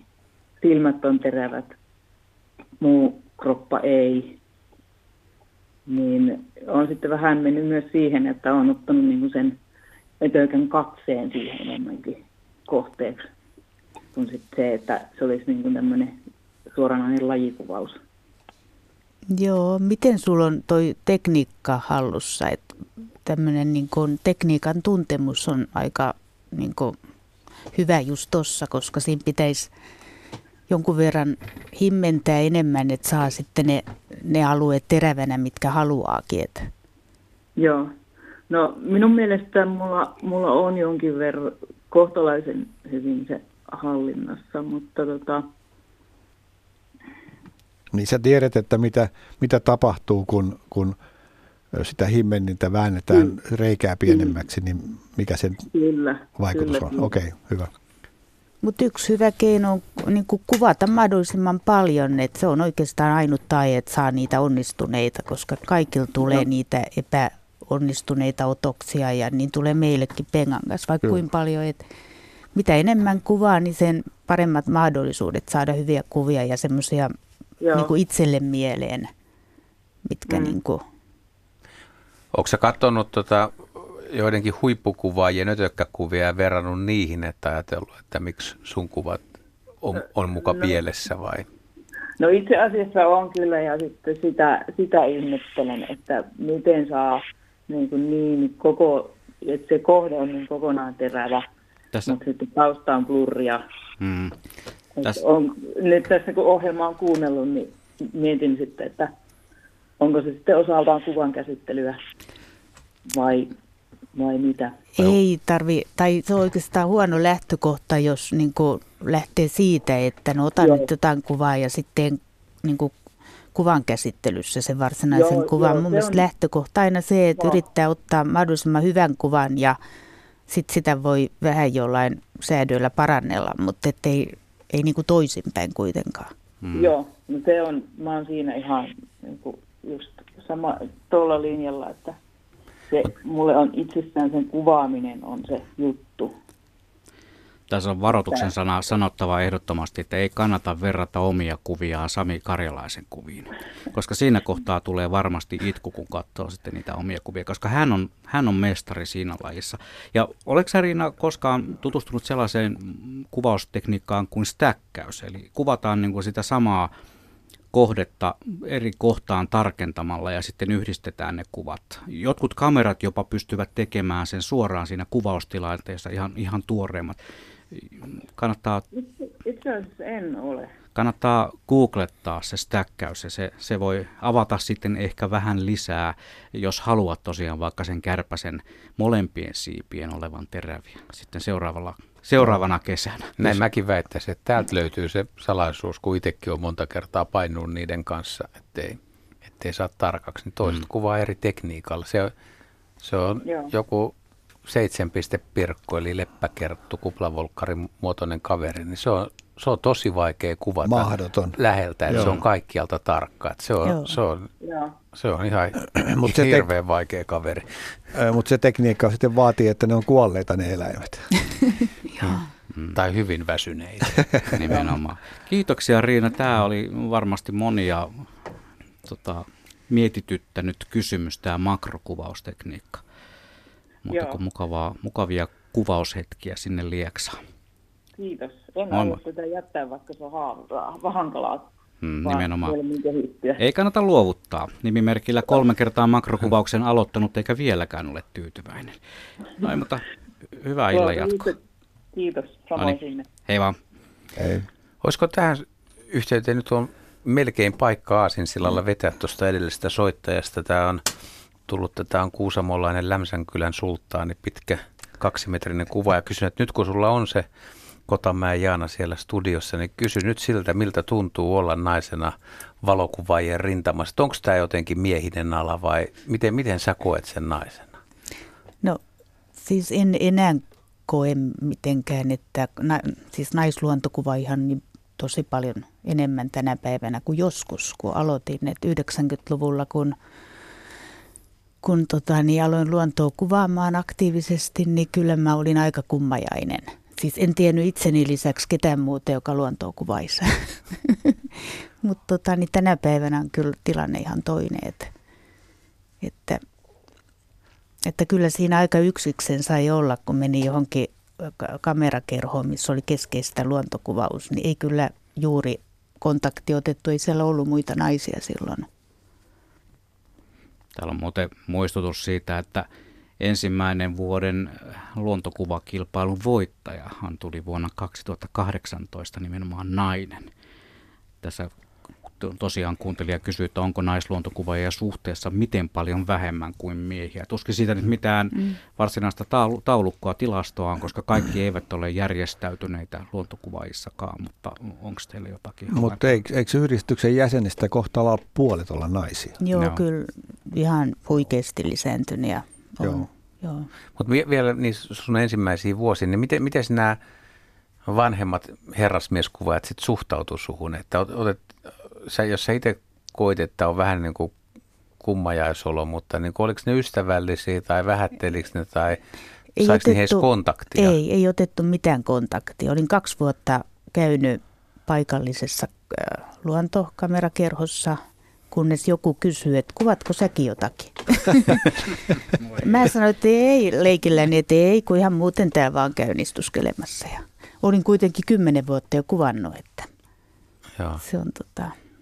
No, mutta no, le- Mut tänä päivänä ihan, ja mä itse tykkään ajatella niin, että ei ole naisluontokuvaaja, vaan kaikki on luontokuvaaja, koska ei puhuta miesluontokuvaajasta. Tulkoon tämä nyt täällä radiossa ihan koko Joo, kaikelle kansalle. Et se on niin jännä, että et se aina särähtää korvaan se naisluontokuvaaja. Mutta mut, mut mik, miksi tota, joskus on ollut, että sitä on pidetty niin kuin – miesvaltaisena. Että on, joskus on selitetty, että, että jonkun pitää hoitaa lapsia tai jotain muuta tai siivota koti tai jotain ihan muuta hölmöä, niin onko siinä mm, jotain? No Mi- joo, mä tätä pohtinut, että varmaan siinä voi olla jotakin, että kyllähän luontokuvaus on semmoinen, että, että siinä jo kelloajat on jo niin kuin aika rajoittavia, koska tosi luontokuva, niin kuin minäkin olen aina lähtenyt iltavaloihin ja aamuvaloihin. Eli silloin kesällä lähdetään kello kolme liikkeelle ja tota, niin, sun muuta, niin kyllähän se varmaan on voinut osittain vaikuttaa. Tänä päivänä kaikki on niin muuttunut, että miehet ja naiset enemmän tekee samanlaisia juttuja, eikä ole enää niin tällaista roolijakoa. Miten Spenga ajattelee asiasta? No mä tuun silloin kolmen aikaa, niin mä tuun lepakoilla. mä oon niin. nukkumaan. Joo, ei. Eihän se kamera, kamera kerro, että kuka, kuka sen mm. kuvan on ottanut. Mun mielestä se, että että se, että kuvaajat on kuvaajia, mun mielestä ei sillä ole merkitystä, onko se mies vai nainen. Ei ainakaan tänä päivänä mitään. En mä, en mä sitä tarkoittanutkaan. Juu, Totta ei, kai ei, kaikki ei. voi kuvata, mutta mä ajattelin sitä, että kun on yritetty keksiä selityksiä, että miksi se on miesvaltainen, että miksi joku ei sopisi naisille tai tekeekö naiset jotain, harrastaako ne muuta vai pitääkö ne oikeasti, onko ne joskus mm. pitänyt jotain perhettä tai tämmöistä yllä, että et, et, et miehellä on nyt ollut oikeus tai se on harrastanut sitä, niin se on sitten lähtenyt aamulla ja nainen on laittanut lapset kouluun tai jotain muuta Mm. vastaavaa. Että löytyykö, onko sieltä löytynyt joku juttu, miksi se on aikoinaan muodostunut niin miesvaltaiseksi, koska kyllä, et, eihän siinä ole mitään tosiaan eroa, että Joo. jos on hyvä kuvaaja niin se Mm. tai mies, niin, ja nykyään laitteetkin on aika kevyitä, ne on samanlaisia ja Kyllä mä uskon, että se on vähän ollut noin kuin sä sanot. Ihan tuntuu ihan järkeenkäyvältä. Että. mitä sanoo Blumberg? Mä sanon sen, että me otamme Raimon Tuusulasta tähän lähetykseen mukaan. Siirryn asiassa eteenpäin. Lopetti keskustelun. Ja, ja tota, muistutan myös siitä, Selkeästi että... hankala aihe. Joo, mä, mä mielellään niin kun sukupuolista tätä olen samaa mieltä, että sillä ei ole mitään väliä, kuka sitä kameraa kantaa, kunhan kuva on hyvä. Ja sekin on aika subjektiivinen asia, että mikä Kyllä. on hyvä kuva. Muistutan tässä kohtaa kuitenkin tästä meidän äänestyksestämme yle.fi kautta luonto. Sieltä löytyy kaksi artikkelia tähän iltaan liittyen. Toisessa on äänestys ja toisessa sitten meidän studiovieraiden omia kuvia ja heistä vähän tarinaakin. Kannattaa käydä kurkkaamassa tällä hetkellä. Äänestäjiä on ollut jo, tai ääniä on annettu jo yli kaksi ja puoli tuhatta. En kerro tällä hetkellä ö, olevaa tilannetta. Tässä kohtaa pidetään vähän jännitystä, mutta käykää ihmeessä yle.fi kautta luonto sieltä löytyy. Mutta nyt meillä on yhteys Tuusulaan. Tuusulassa on Raimo. Terve Raimo. No terve ja hyvää iltaa. Ilta. Kysyisin tämmöistä asiaa, kun tuossa on kymmenen vuotta sitten osteskelin tämmöisen järjestely, jär, järkkä, järjest, järjestelmäkamera ja käytän tämmöistä 18 200 yleisputkea. Ja olisin kysynyt, että miten tänä päivänä, jos haluaisi vähän alustoa uusia, sanotaan nyt vaikka tonnilla, niin onko kehittynyt nuo kamerat, että pärjää samalla putkella vai päivässä? Pitäisikö putki ja pärjääkö vanhalla kameralla? Mitäs nämä asiantuntijat on mieltä? Tämä on, tämä on ikuisuuskysymys täällä vähän jo Joo. melkein. Ei ole helppoa. Ei ole helppoa. No, Joo.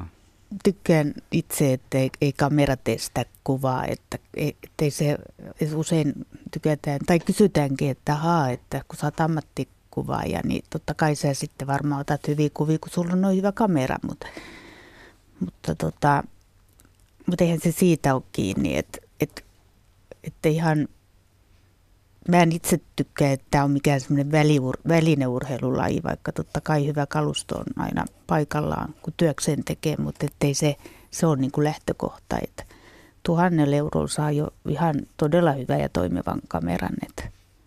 Ja paljon tuommoisia käytettyjäkin kannattaa, koska sitten taas kun ihmiset vaihtaa jatkuvasti uusiin, niin kyttää vähän näitä käytettyjä, niin se on, itse on paljon tehnyt just niin, että ostan muutaman vuoden vanhan rungon, niin saa ihan, ihan toisella hintaa, kun menee ja ostaa kaupasta ihan uuden. Ja, ja kannattaa kiinnittää erityisesti huomiota siihen objektiiviin. Nimenomaan. Että mitä, mitä laadukkaampi ja mitä kalliimpi objektiivi sulla on, niin, niin sella, siis se on sen pare, paremmat kuvat tulee, teknisesti paremmat kuvat. Joo, koska nykyisessä, jos tulee se, että valovoima ei tahdo riittää ja Mm. mm. riippuu tietysti vähän, että onko hämärää ja mitä sitten kuvaakin, mutta Joo, se Niin, valovoima, vähän se valovoima maksaa just. se, eli mm. ymmärränkö näin, että mieluummin se objektin puolelta sitten, jos hakee. No kyllä, kyllä. Miten nämä uudet, nämä peilittömät kamerat, mitä on tullut, miten ne kamppailee nyt näiden vanhan perinteisten kameroiden kanssa? Niin, kyllähän ne vahvasti ryntää joka, joka merkiltä, että ja on jo täyden kennon, kennon kameroitakin. Että. Että sieltä löytyy erilaista mallia. Että voi, tuleekohan tässä muutos muutaman vuoden sisällä, niin kuin täydellinen muutos, että nämä Joo, ihan On. varmasti joo. Että Ja niin kuin toimintakuva, toimintakuviinhan se on, se on melkoinen, että jos pystyt paukuttamaan kymmeniä kuvia sekunnissa, niin onhan se mm, aika iso ero, jos ottaa viittä kuutta kuvaa sekunnissa. Mm. Itse olen siirtynyt sellaiseen helposti mukana kannettavaan kameraan, joka, jonka ulottuvuus on sitten aika, aikamoinen. Siinä on just 24 kuvaa sekunnissa ja esimerkiksi tarkennuksen seurantanopeus on ihan jotain luo, eri luokkaa kuin aikaisemmassa järjestelmäkamerassa. Ei se nyt ihan valtavan kallis ollut, mutta se ehkä pikkusen tuosta Raimon mainitsemasta budjetista menee yli joka tapauksessa. Mä olen erittäin tyytyväinen ja myös selkäni on erittäin tyytyväinen siihen valiin Onko se joku kaksi kiloa painava? No se on suurin piirtein sellainen. Maksoi kaksi kiloa. Niin, joo. Nimenomaan. Joo, kiitoksia Raimo tästä soitosta. Tämä on ikuisuusasia tämä kalusto. Ja kalustosta meiltä on muuten kysytty aika paljon, että voisitte antaa jonkunlaisia vinkkejä sen suhteen, että, että minkälaisen laitteen siihen, siihen valokuvaukseen nyt sitten tarvitsee. Täällä on, joku kysyy sitä, että eikö, eikö muka esimerkiksi kännykkäkameralla pärjäisi hyvinkin, koska nykyisissä kännyköissä älypuhelimissahan on aivan valtavan hienot kamerasysteemit, joissakin on jopa zoomeja ja muita vastaavia, ja niillä voi ottaa, ei nyt ihan pilkkopimeässä, mutta todella hämärässä ja hienoja kuvia. Mitä sä sanotte siihen? Onko se hyvä aloitustapa? No se on se ainakin niin sellainen matalan kynnyksen aloitus. Eikä, eikä siis kaikilla meillähän on jo kamera valmiina taskussa. Eli, eli se, siitä on mm. niin kuin todella helppo aloittaa. Ja mulla nyt viime viikolla ilmestyi justiin Lapuake, Lapuasta kertova ö, kuvakirja, niin mulla on siellä kaksi kännykällä otettua kuvaa. Mm. Että kyllä, kyllä niitä voi käyttää. Siis tekniikka on ihan täysin, täysin tuota, moitteeton. Jos ei nyt aivan täysiä aukeamia tehdä kuvasta, mutta tuota, kyllä. Siinä kuvakilpailussa muuten, mikä meillä on tossa, niin siinä on mun huuhkajan poikaskuva. Se on kännykällä kuvattu. No niin. Naamakuva esille. Ja, no. ja oliko se viime vai edellisvuonna yksi sarjavoittaja vuoden luontokuvissa oli kännykällä otettu. Ja onhan ainakin mm. pokkarikameralla on kerran jo koko tämän kyllä. kilpailun voitettu, kyllä, mutta kyllä. Sitä, sitä kännykkäkuvaa vielä odotellaan. Mutta itse jos tai niin haluaisi uusia kalustoa, niin mä, mä ehkä nostaisin se, itselle semmoisen, että semmoinen kamera, millä voi kuvata – lähes pimeässä ja kovassa sateessa. Ne, kaksi, ne on kaksi, niin. olisi mulle sellaisia tärkeitä. Ei, kuin yksi vaan. niin. Joo. Mutta sitä ei tarvitsisi varoa, että sitä voi pitää aika huoletta, koska tuommoisen kosteenkelin ja sadekelin kuviin mm. näkee aika vähän. Ja sitten Joo. monet hyvät tilanteet kieltämättä, niin kyllähän ne on ilta- ja mm. aamuhämärä, että jos vielä palaa niin ajassa taaksepäin, niin täytyy nostaa hattua Bengan ikäluokan henkilöille, kun te olette kuvannut sata-asasella tai kuusi-nelosella Kodakromella ja kun että nyt jos siis oltaisiin kaikki kuvat ottaa sellaisella, niin Olihan mitä siellä, te olette siellä 400 Oli, kohtalaisen rake, rakeista vissiin, mutta joo, kuitenkin ja joo. aika, aika tyyristä kuvaamista. Ja joutuu... Joo, kyllä. Mä vielä voisin sen verran tuohon lisätä, miten mä näen, että kun miettii sitä kameravalintaa, niin miettii niin kuin sen, että sen oman käyttötarkoituksen mukaan tietysti, että jos se kamera kännykkä riittää, niin sittenhän se on ok. Että, mm. Mutta jos on tämmöisiä vaatteita, mitä säkin tuossa heitit, Juha, niin sitten se on tietysti vähän eri asia. Että ei ihan pelkällä kamerakännykällä pärjää. Joo, mutta sellainen, niin kuin sanoit Kaima, että millä voi kuvata pimeässä ja sateessa, niin se on helppo ostaa sellaisen kameran, jolla voi kuvata pimeässä ja sitten ostaa mm. siihen sellaisen vesitiiviin kotelon. Silloin sulla on tavallaan niin kuin molemmat. Ei tarvitse välttämättä olla se se tota, molemmat ominaisuudet. Tai teippa, teippaa ja, mun muovipussin siihen no, kiinni. sekin niin. on ihan hyvä mm. keino, mutta mulla on esimerkiksi semmoinen kamera, jonka yli korkein iso arvo on 512 000. Ja sillä pystyy kuvaamaan jo aika pimeässä, voin sanoa. Ja ihan käsivaralla olen kuvannut monenlaisia asioita. Mutta ei mennä tässä kohtaa eteenpäin. Näin vaan otetaan Paavo Tallinnasta mukaan lähetykseen. Terve Paavo. No niin, terve, terve. No niin, minkälaista kysymystä tai tarinaa sulla olisi aiheesta?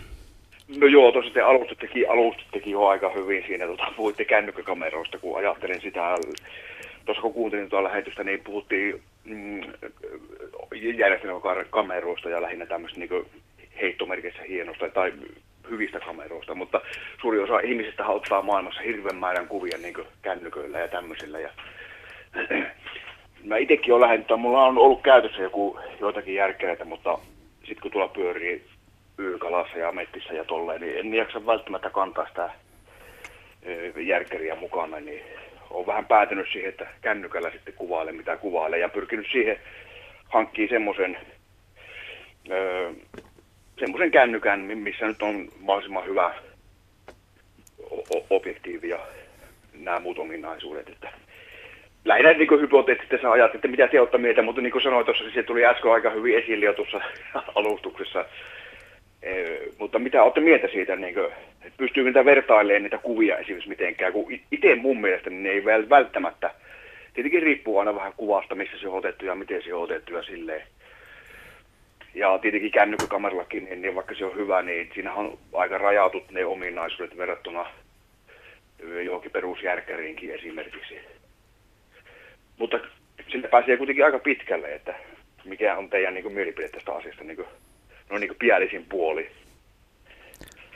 Joo, kyllä mä sanoisin, että luontokuvauksessa ja kaikessa valokuvauksessa niin tärkein asia on se, että sä tunnet sen oman, oman välineesi. Että, että mitenkä se käyttäytyy missäkin tilanteessa ja, ja niin, niin silloin sä saat huomattavasti parempia kuvia. Että sen, sen kameran opiskelu, niin sitä kannattaa tehdä. Mm. Samaa mieltä, ehdottomasti. Ja sitten voi sanoa, että niin joku, joku kännykkäkuvaamisella, niin on siinä niin rajoitteet, mutta minusta on selkeä, että jos joku haluaa kuvata vaikka maisemia ja sitten tämmöisiä vähän, vähän suurempia ehkä kohteita, niin, niin se riittää, mutta pikkulintuihin se on tietysti vaikea, kun ei oikein se zoomi, se ei ole kovin hyvä siinä, että, että siinä on tietyt rajoitteet, mutta, mutta tämmöiseen peruskuvaukseen, niin kännykkää peruskamera on niin kuin tosi hyvä. Ja sit, siitä mä en tiedä, että onko se sun kuvauksessa tämmöisessä taidehommassa, niin on, pystyykö kännykällä kuvaan näitä tämmöisiä vähän erikoisempia Joo, kuvia? kyllä täytyy sanoa, että en, en kyllä juurikaan kuvaa kännykällä. Ja sehän onkin se just, että näissä on kaikissa puolensa. Että itsellä sitten usein, kun raahan sitä painavaa järkkäriä, niin sit ei se ole aina ihan mukana, vaikka pyrinkin sitä aina mm. pitää. Mm. Niin, ja vaikka se kamera puhelin kulkee aina mukana, niin itsellä on aika kynnys kuvata sillä älypuhelimella jostakin syystä. Sun pitää kokeilla joskus. Mutta mm. onhan mä toki kuvannut, mutta et, että ehkä se on just sen oman käyttötarkoituksen mukaan, niin kuin mä sanoin, niin mulle se ei välttämättä sovi, mutta jos se, jos se on niin kuin, niin kuin Paavokin kysyit, niin sulle semmoinen, että se on tykkäät kuvata sille ja se riittää, niin silloinhan se on niin kuin just, just nappi, nappiväline sulle. Siinä jos tota, mun mielestä kännykässä verrattuna järkellä, niin tietenkin järkellähän niin saa niin kuin esimerkiksi sillä kännykällä se kuva on yleisesti, jotta se on laaja ja miten, miten nyt sanotaan, niin kuin, että sä et pysty ottaa mitään kovin niin kuin, semmoisia niin esimerkiksi jostain kalliopäätä semmoisia hienoja maisemakuvia, että koska se kuva on niin laaja ja se ikään kuin häviää se syvyys siitä niin silloin kun sillä järkellä kuvailee, niin se pitää aina harkita vähän se, se, niin kuin se, niin kuin se kuvaa paikka, että niin tietenkin sillä voi näpsiä niin kuin, räpsimällä räpsiä, niin kuin nykyään yleisesti jotain paljon tehdäänkin kuvilla, mutta sillä, jos haluaa hyviä kuvia, niin sillä joutuu vähän niin kuin harkitsee sitä kuvakulmaa ja sitä semmoisia niin kuin, jotta si- se tulee semmoinen, muu, muu, muukin kuin tusina, semmoinen niin kuin tusina, ö, semmoinen tusina kännykkäkuva, mitä jaetaan someen sitten miljoonia. Niin. Tota, sitähän se valokuvaaminen on, että sun pitäisi aina vähän harkita, että mi, milloin sä painat laukasinta ja, ja se, että mitä, sieltä, mitä siellä kuvassa näkyy. Onko siinä kuvassa etuala, onko siinä tausta, niin, niin tuota, silloin se, se kuva on, on silloin jo aivan, aivan niin kuin huomattavasti paljon enemmän kertova kuin että, että vaan pelkkä horisontti tai no kumminkin niin siihen kuvaan voidaan saada, saada tuota etuala ja tausta, vaikka se olisi millä kuva, kameralla otettu. Joo, niin jo. Sitä mä, joo, se on, se on, se on totta. Sitä lähinnä tässä, joo, sitä meinasinkin, että to, mä joskus, tietenkin kännykkäkamerallahan ei pysty ottaa semmoisia niinku, semmoisia kuvia, niinku, jotka on niinku kau, jossa on niinku paljon perspektiiviä ja niinku laajat näkymät että se on aika semmoista lyhyen, lyhy, lyhyitä, lyhyen matkan kuvia. Joskus vertailu vaan semmoisia että maailmassahan on kuitenkin paljon semmoisia, niin että ne on kuva, niitä, niitä ei ole käsitelty millään, niin, mutta ne on helvetin hyviä, helvetin hyvin otettu ne kuvat niin sille, niistä huomaa, että niissä on niin hyvin paljon harkittu sitä. Ja äkkiseltään niin kuvittelisi, että ne on otettu jollain tuhansia maksavilla systeemeillä, mutta sitten loppujen ne on ihan, no ei välttämättä ihan peruskännyköllä, mutta jollakin semmoisella hyvillä kännyköillä, jossa on hyvät ominaisuudet siihen kuvaamiseen. Niin. Joo, kiitoksia Paavo. Tämä oli, tässä oli paljon mielenkiintoista tästä kännykkäkuvaamisesta. Sen verran pitää vielä ottaa siihen kiinni, että kännykässähän älypuhelimista kun puhutaan, niin – niin niihin on näitä valtavan hienoja kuvankäsittelyohjelmia, siis en puhu mistään sellaisista manipulaatio-ohjelmista, vaan lähes näitä tietokoneessa olevia sovelluksia vastaavia, että on aika, myös aika helppo tehdä kuvistaan vähän parempia, että ei pelkästään tyydy siihen, minkä se kamera tuottaa, että jälki, jälkihoitoakin voi niille kuville tehdä. Luulen, että tässä oli nyt tällä kertaa tämä, tämä, tämä mm, kännykällä kuvaaminen käsitelty ihan, ihan riittävästi. Täällä tuli muuten mielenkiintoinen viesti Vaasan suunnalta. Tässä sanotaan, että, että mainitkaapa kuvaajat joku hauska sattumus tai kommellus luontokuvausreissulta. Ne ainahan kaikki ei mene putkeen niin kuin kirjaimellisestikaan. Oletteko kenties pudonneet suohon vai katosiko The Shot of the Lifetime äkilliseen turvalleen menoon? Voisi lohduttaa meitä sählääviä amatöörejä onko mennyt joku keikka ihan niin sanotusti suohon?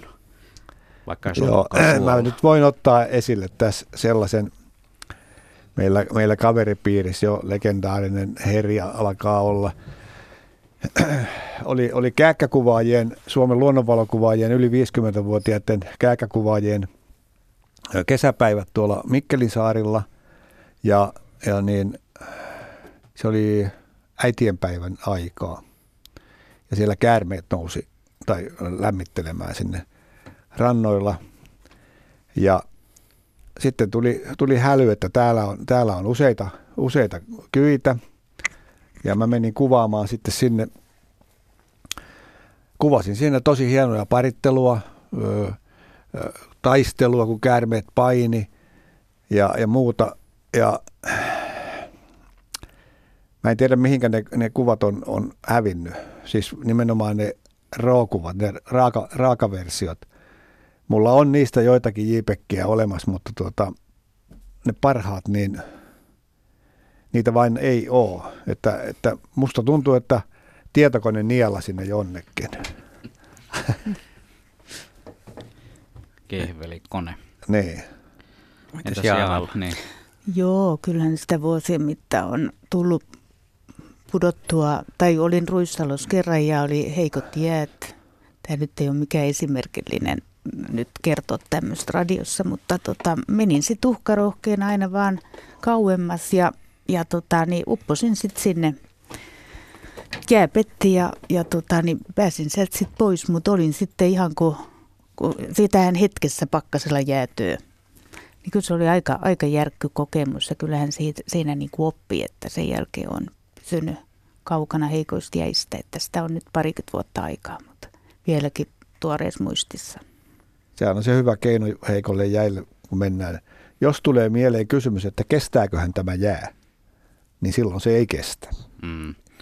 Miten se vanha sanonta menee, että nelisenttinen jää kestää Miestä, miehen, joo. kaksisenttinen pilkkimiehen, mutta onko se sitten, että sentin jää kestää oikein himokkaan luontokuvaajan? Ei kannata lähteä kokeilemaan oikeasti, Ei se on, se on niin ehdottomasti kannattaa näin mennä. Tässä on reilu 10 minuuttia vielä niin sanotusti luontokuvausaikaa jäljellä. Joo, katsotaanko nämä Benga ja Jaanan toiset kuvat, mitkä Joo. on täällä Yle luonto, ei kun yle.fi kautta luonto. luonto. Niin, miten syntyy hyvä luontokuva. Jaana, sulla on toinen oli noista keisarin viitoista.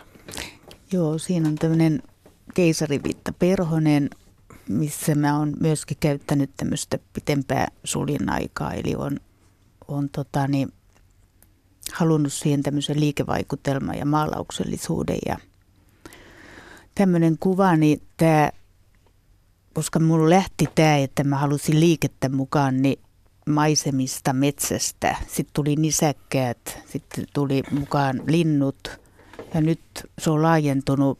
Mä oon ollut aivan innoissani perhosten kuvaamisesta tällä tyylillä. Niin tämä on kyllä ollut todella haasteellista saada se niin kuin, näyttää siltä, mitä siinä niin kuin itse on hakenut. Et tätä kuvaa on muun muassa luultu kun mulla on tämä tuossa mun parhaillaan kiertävässä tämmöisessä luonnonsiveltimellä näyttelyssä, niin sitten on tullut arvauksia, ei ole suinkaan arvattu perhoseksi, vaan palettitanssijasta kärmeen päähän. Että ja musta on mielenkiintoista siinä, että, että se kuva ei välttämättä heti avaudukaan, että mikä se on, niin siitä tulee vähän tämmöinen niin kuin abstrakti Siis on, onko tässä tosiaan vain yksi perhonen? Siinä on yksi perhonen. Tässä näyttää, musta tämä näyttää ihan, että se olisi kaksi keisarin viittaa, jotka Ei, elää, joo. elää tota... Niin, niin ilman, kun sä sanoit moniko, siinä niin. on yksi. Joo, se näyttää ihan siltä. Joo, koska nämä perhoset, kun ne lentää, niin nehän tekee, ne liikkeet on niin nopeita, että silmä Joo. ei pysty näkemään. Mutta kun ottaa hitaalla suulinajalla, niin silloin paremminkin näkee ne liikkeet ja ne muodot ja ne linjat. Ja se mua kiehtoo tuossa kuvaustyylissä. Ja tämä on syntynyt ihan suoraan kamerasta. Et ei ole mitään manipulointia käytetty yhtään. Käykää katsomassa. Tässä on tämmöinen oranssi hehku tummalla taustalla. Ihan vaikuttava, kiinnittää varmasti huomioon. Ja Bengan toinen kuva on taas sitten laji, mikä tällä hetkellä on... Aika ajankohtainen. Kyllä, tilhet on tullut etelään eri puolilla Suomea, voi nähdä isojakin tilhiparvia. Ja sulla on tämmöinen, se on kaksi tilheä, oikeanpuolimmainen on tar- tarkka ja toinen tulee sieltä perästä ja sit, nämä on niin kuin altapäin kuvattu. Joo, siis mä otin sen nyt ihan just sen Joo. takia, että koska tämä on nyt ajankohtainen. Mikä se on pihlajamarjatilanne Etelä-Suomessa? Aika hyvä. No, Aika hyvä. hyvä. Joo. Joo. Eli, eli nyt suurin piirtein keskisessä Suomessa on, on rastas ja tilliparvet tulossa. En mä tiedä, onko näkynyt täällä vielä. Kyllä, joo, joo. hiljalleen koko ajan joo. tuntuu, että on. Eli, eli, ja sitten kun ne, niitä viimeisiä marjoja alkaa tilhet syömään, tai, tai yleensäkin rasta, tai nämä marjalinnut, niin nehän on entistä rohkeampia, mitä, mitä enemmän mennään talvea kohti. Eli ei tarvita mitään piiloja, sä voit kuvata aivan täysin avoimesti ja vapaasti. Ja tuollainen tilhen lentä, lentokuvaaminen, niin sehän on tosi hyvää harjoittelua yleensä valokuvaamiseen ja, ja nimenomaan lentokuvaamiseen. Paljon pitää olla aikaa, että tuommoinen tilhi pysähtyy tuolleen? No kyllä nyt vähintään 1600 sekunnin osaa, mutta mieluummin 2,5-3200, jos haluaa oikein niin kuin sarpista täysin, täysin niin kuin pysäyttää sen linnun. Mutta tässä on, on erittäin hyvä mahdollisuus kuvata tuolla, tuolla tuota niin, niin, ö, taiteellisella tyylillä, eli tällä millä Jaana kuvaa. Eli pistää vaikka 125 ö, sekund, ö, siis nopeudeksi ja, niin, ja, ja sillä ottaa lentokuvia liikkeen. niin, että saa korostettua liikettä ja muuta. Mm. Että Voisit se Jaana mennä ottaa meille tuommoisen hyvinkin taiteellisen tilikuvan? Ilman muuta, joo. Täytyy, täytyy ruveta tilikuvaamaan. Joo. Kokeilee minkälainen. Siitähän saisi aikamoisen kumminkin värejä löytyy aika lailla. Että niin, siellä voisi tulla hienoja, hienoja viivoja. viivoja. Kyllä. Joo, Tilhi on upea lintu. Joo, ja tässä on pääkaupunkiseudulla jo odoteltu sitä tilhien mm. helinää, kun ne saapuvat. Ja ne kyllä pistää aika nopeasti puut tyhjiksi sitten marjoista. Tämä toinen, joka löytyy myös yle.fi kautta luontosivulta, se siinä lukee, mitä siinä lukeekaan, millainen luontokuva on, millainen luontokuva miellyttää äänestä suosikkia. Ja tässä kohtaa me voitaisiin käydä nyt kurkkaamassa. Siellä on siis tosiaan kuusi kuvaa ja täällä on Tämänhetkinen tilanne on se, että ka- melkein 3000 ääntä on annettu. Ja tuota, täällä on siis toukkakuva, kasvikuva, maisemakuva, oravakuva, hirvikuva ja pyrstötiaisesta kuva. Ja tällä hetkellä on tilanne se, että tuo vähän ehkä yllättäen tuo hirvikuva on noussut ykköseksi. Sille on annettu 25 prosenttia äänistä ja Pyrstöt... Lähetyksen aikana on muuttunut tilanne radikaalisti. Aivan, aivan täysin Kyllä. siitä, kun lähdettiin Joo. liikkeelle. Pyrstötiainen on kakkosena ja se maisemakuva kolmantena. Ja sitten nämä kolme muuta kuvaa ovat hyvin, hyvin tasapisteessä siinä ikään kuin neljännellä sijalla. Mitäs Jaana haluaa sanoa näistä kuvista? En tiedä, saako sulta kysyä, että minkä sä olisit laittanut voittajaksi ja perusteet? Ilman muuta Aina saa. kysyä saa. Niin, no vasta. No kyllä mua miellyttää tämä kasvikuva. Joo. Siinä on mun mielestä summittelu on, on toteutettu hienosti. Tämä on Ja siis, tota, tämmöinen hyvin rauhallinen. tämä on siis Anna-Kristiinan ottama kuva löytyy Instagramista hänen profiilinsa ja tosiaan siellä yle.fi kautta luontosivulla tämä esillä oleva kuva.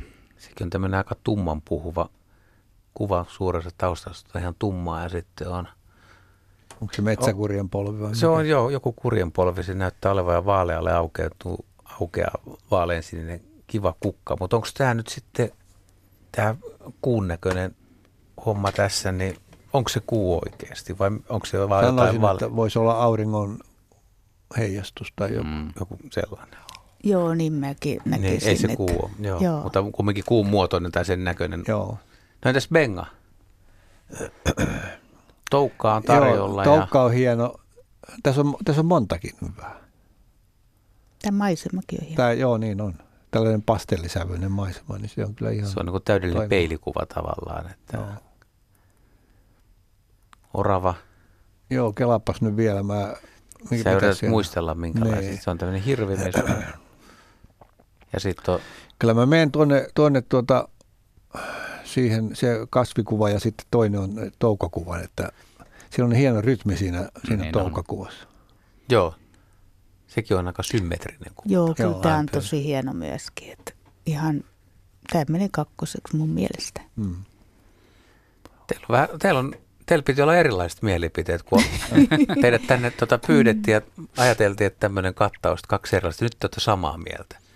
On se, on se väärin. On, on se väärin. Mites JP? Mikä, mitäs, Mutta hei, johtuu Niin. siitä, että tuolla ei ole mun silmissä yhtään semmoista ihan taidekuvaa. niin, niin tämä on Eli aika perinteinen. mun jos- mielestä aika Kyllä, perinteisiä. sä joudut niin valitsemaan se, siitä. Joo, niin se on varmaan. Tämä on lähimpänä sun Niin. taidekuvias varmaan Niin, tämä kasvikuva. juu. Joo, mä, mä Ja toi pidän, toukka. Mä pidän tuosta toukkakuvasta ehdottomasti. Siinä on se juuri niin kuin Kaima sanoi, se rytmi Joo. on hieno Se tuossa. on kyllä hieno. Tavallaan odottaa, että toi porukka lähtisi tuosta Mm. liikkeelle, että ne alkaisi niin kuin ihan sy- symmetrisesti liikehtiä tuon lehden reunoja pitkin. Mä oon kyllä aika samalla linjalla myös kyllä kuin teet, että nämä kolme ensimmäistä on musta ehkä, Joo, mä tykkään tästä maisemastakin, se on, se, siinä on ihan hyvä harmonia ja Mm. fiilis ja orava kuvasta, nyt mä olin naistivina, että tämä on tämmöinen aika perinteinen Mm. ruokintakuva, mistä näkyy, että on jotain. Ja Joo, on ja jos saa sanoa kritiikki, niin. Niin. mua vähän häiritsee, että häntä ei ole ihan kokonaan näkyvissä. Ja, niin, mutta on, tässä on taas se, niin kuin, että sitä saa hyvälle mielelle. Että hän on niin. hirveän se on iloinen. iloinen mm. kuva. Nämä on hirveän suosittuja nämä oravakuvat. Tämä, tämä näyttää sellaiselta kuvalta ikään kuin tuossa oikealla puolella tuossa karahkassa olisi pähkinä tuolla. Mut Eli mites- se on nimenomaan mennyt hakemaan Mahtaisikohan sitä. olla? Että se on Mutta miten tämmöisessä kuvassa, kun tämä on vähän tämä houkuteltu. Insta-kuva, kun se tulee tuon muotoiseksi, niin alkuperäinen kuvahan voi olla, että siellä Joo, on hännät luul- mukana ja kaikki, Niin, että tämä on joo. tämmöisiä En- pakattuja. Että Joo. vo, voiko tämmöisille kuville edes sitten niinku kil, kilpailla tavallaan, että olisiko pitänyt olla, tietää, että miten tämä kuvataan? Että Joo, no kyllä se, se auttaa tietenkin. Ja mulla on, mä oon kirjo, kirjoittanut tänne itselleni rajaukset. Eli me ei olla siitä paljon puhuttu. No sulla on kaksi minuuttia Ja se on, aikaa. ja se on, tosi, se on tosi tärkeää. Esimerkiksi jos nyt vaikka kilpailusta puhutaan, niin, niin kuvan, se, se on lopullinen rajaus, että useinkaan se, se kameran tekemä kuva tai se kuvaustilanteessa tehty rajaus, niin ei ole ollenkaan se lopullinen. Mm. Että se ei ole mikään niin kuin kiveen kirjoitettu juttu, että, että se pitää olla sellainen. Että se, sitä kannattaa tietokoneella pyöritellä ja tehdä useita rajauksia, pysty, pystykuvaa, vaakakuvaa, ehkä neljön muotoinen kuva, katella, että mitenkä, mitenkä millekin aiheelle tai kohteelle sopii. Niitä voi kuvata vähän väljemmin, ettei Mieluummin- kuva heti mielu- liian tiukasti. Kyllä. Mulla on se huono, huono puoli, meinaa vieläkin olla, vaikka mä en ole 20 vuoteen kuvannut filmille tai dialle, silloin piti tehdä kuva valmiiksi. Mm. Nyt ei enää tarvitse. No niin, 19.59.12 on kello ja luontokuvailta viimeinen minuutti. JP, vedäpä yhteen. No, tässä on aika paljon käyty asioita läpi, mutta jälleen kerran varmasti jäi ihan hirvittävä määrä. Me ei oikeastaan tekniikkaan paneuduttu tällä kertaa paljoakaan, mikä sinänsä on hyvä, koska se on sitten meidän ehkä seuraavan luontokuvausillan teemanamme. Kiitokset Jaana Kotamäki, Kiitos. Benga Pöntinen, kiva kun tulitte. Kiitos. Saatiin lapualaista ja varsinaissuomalaista verta lähetykseen ja nyt lähdetään sitten Bengan kanssa painimaan tästä. Päästetään Jaana kotiin. Näin on, kiitoksia minunkin puolestani.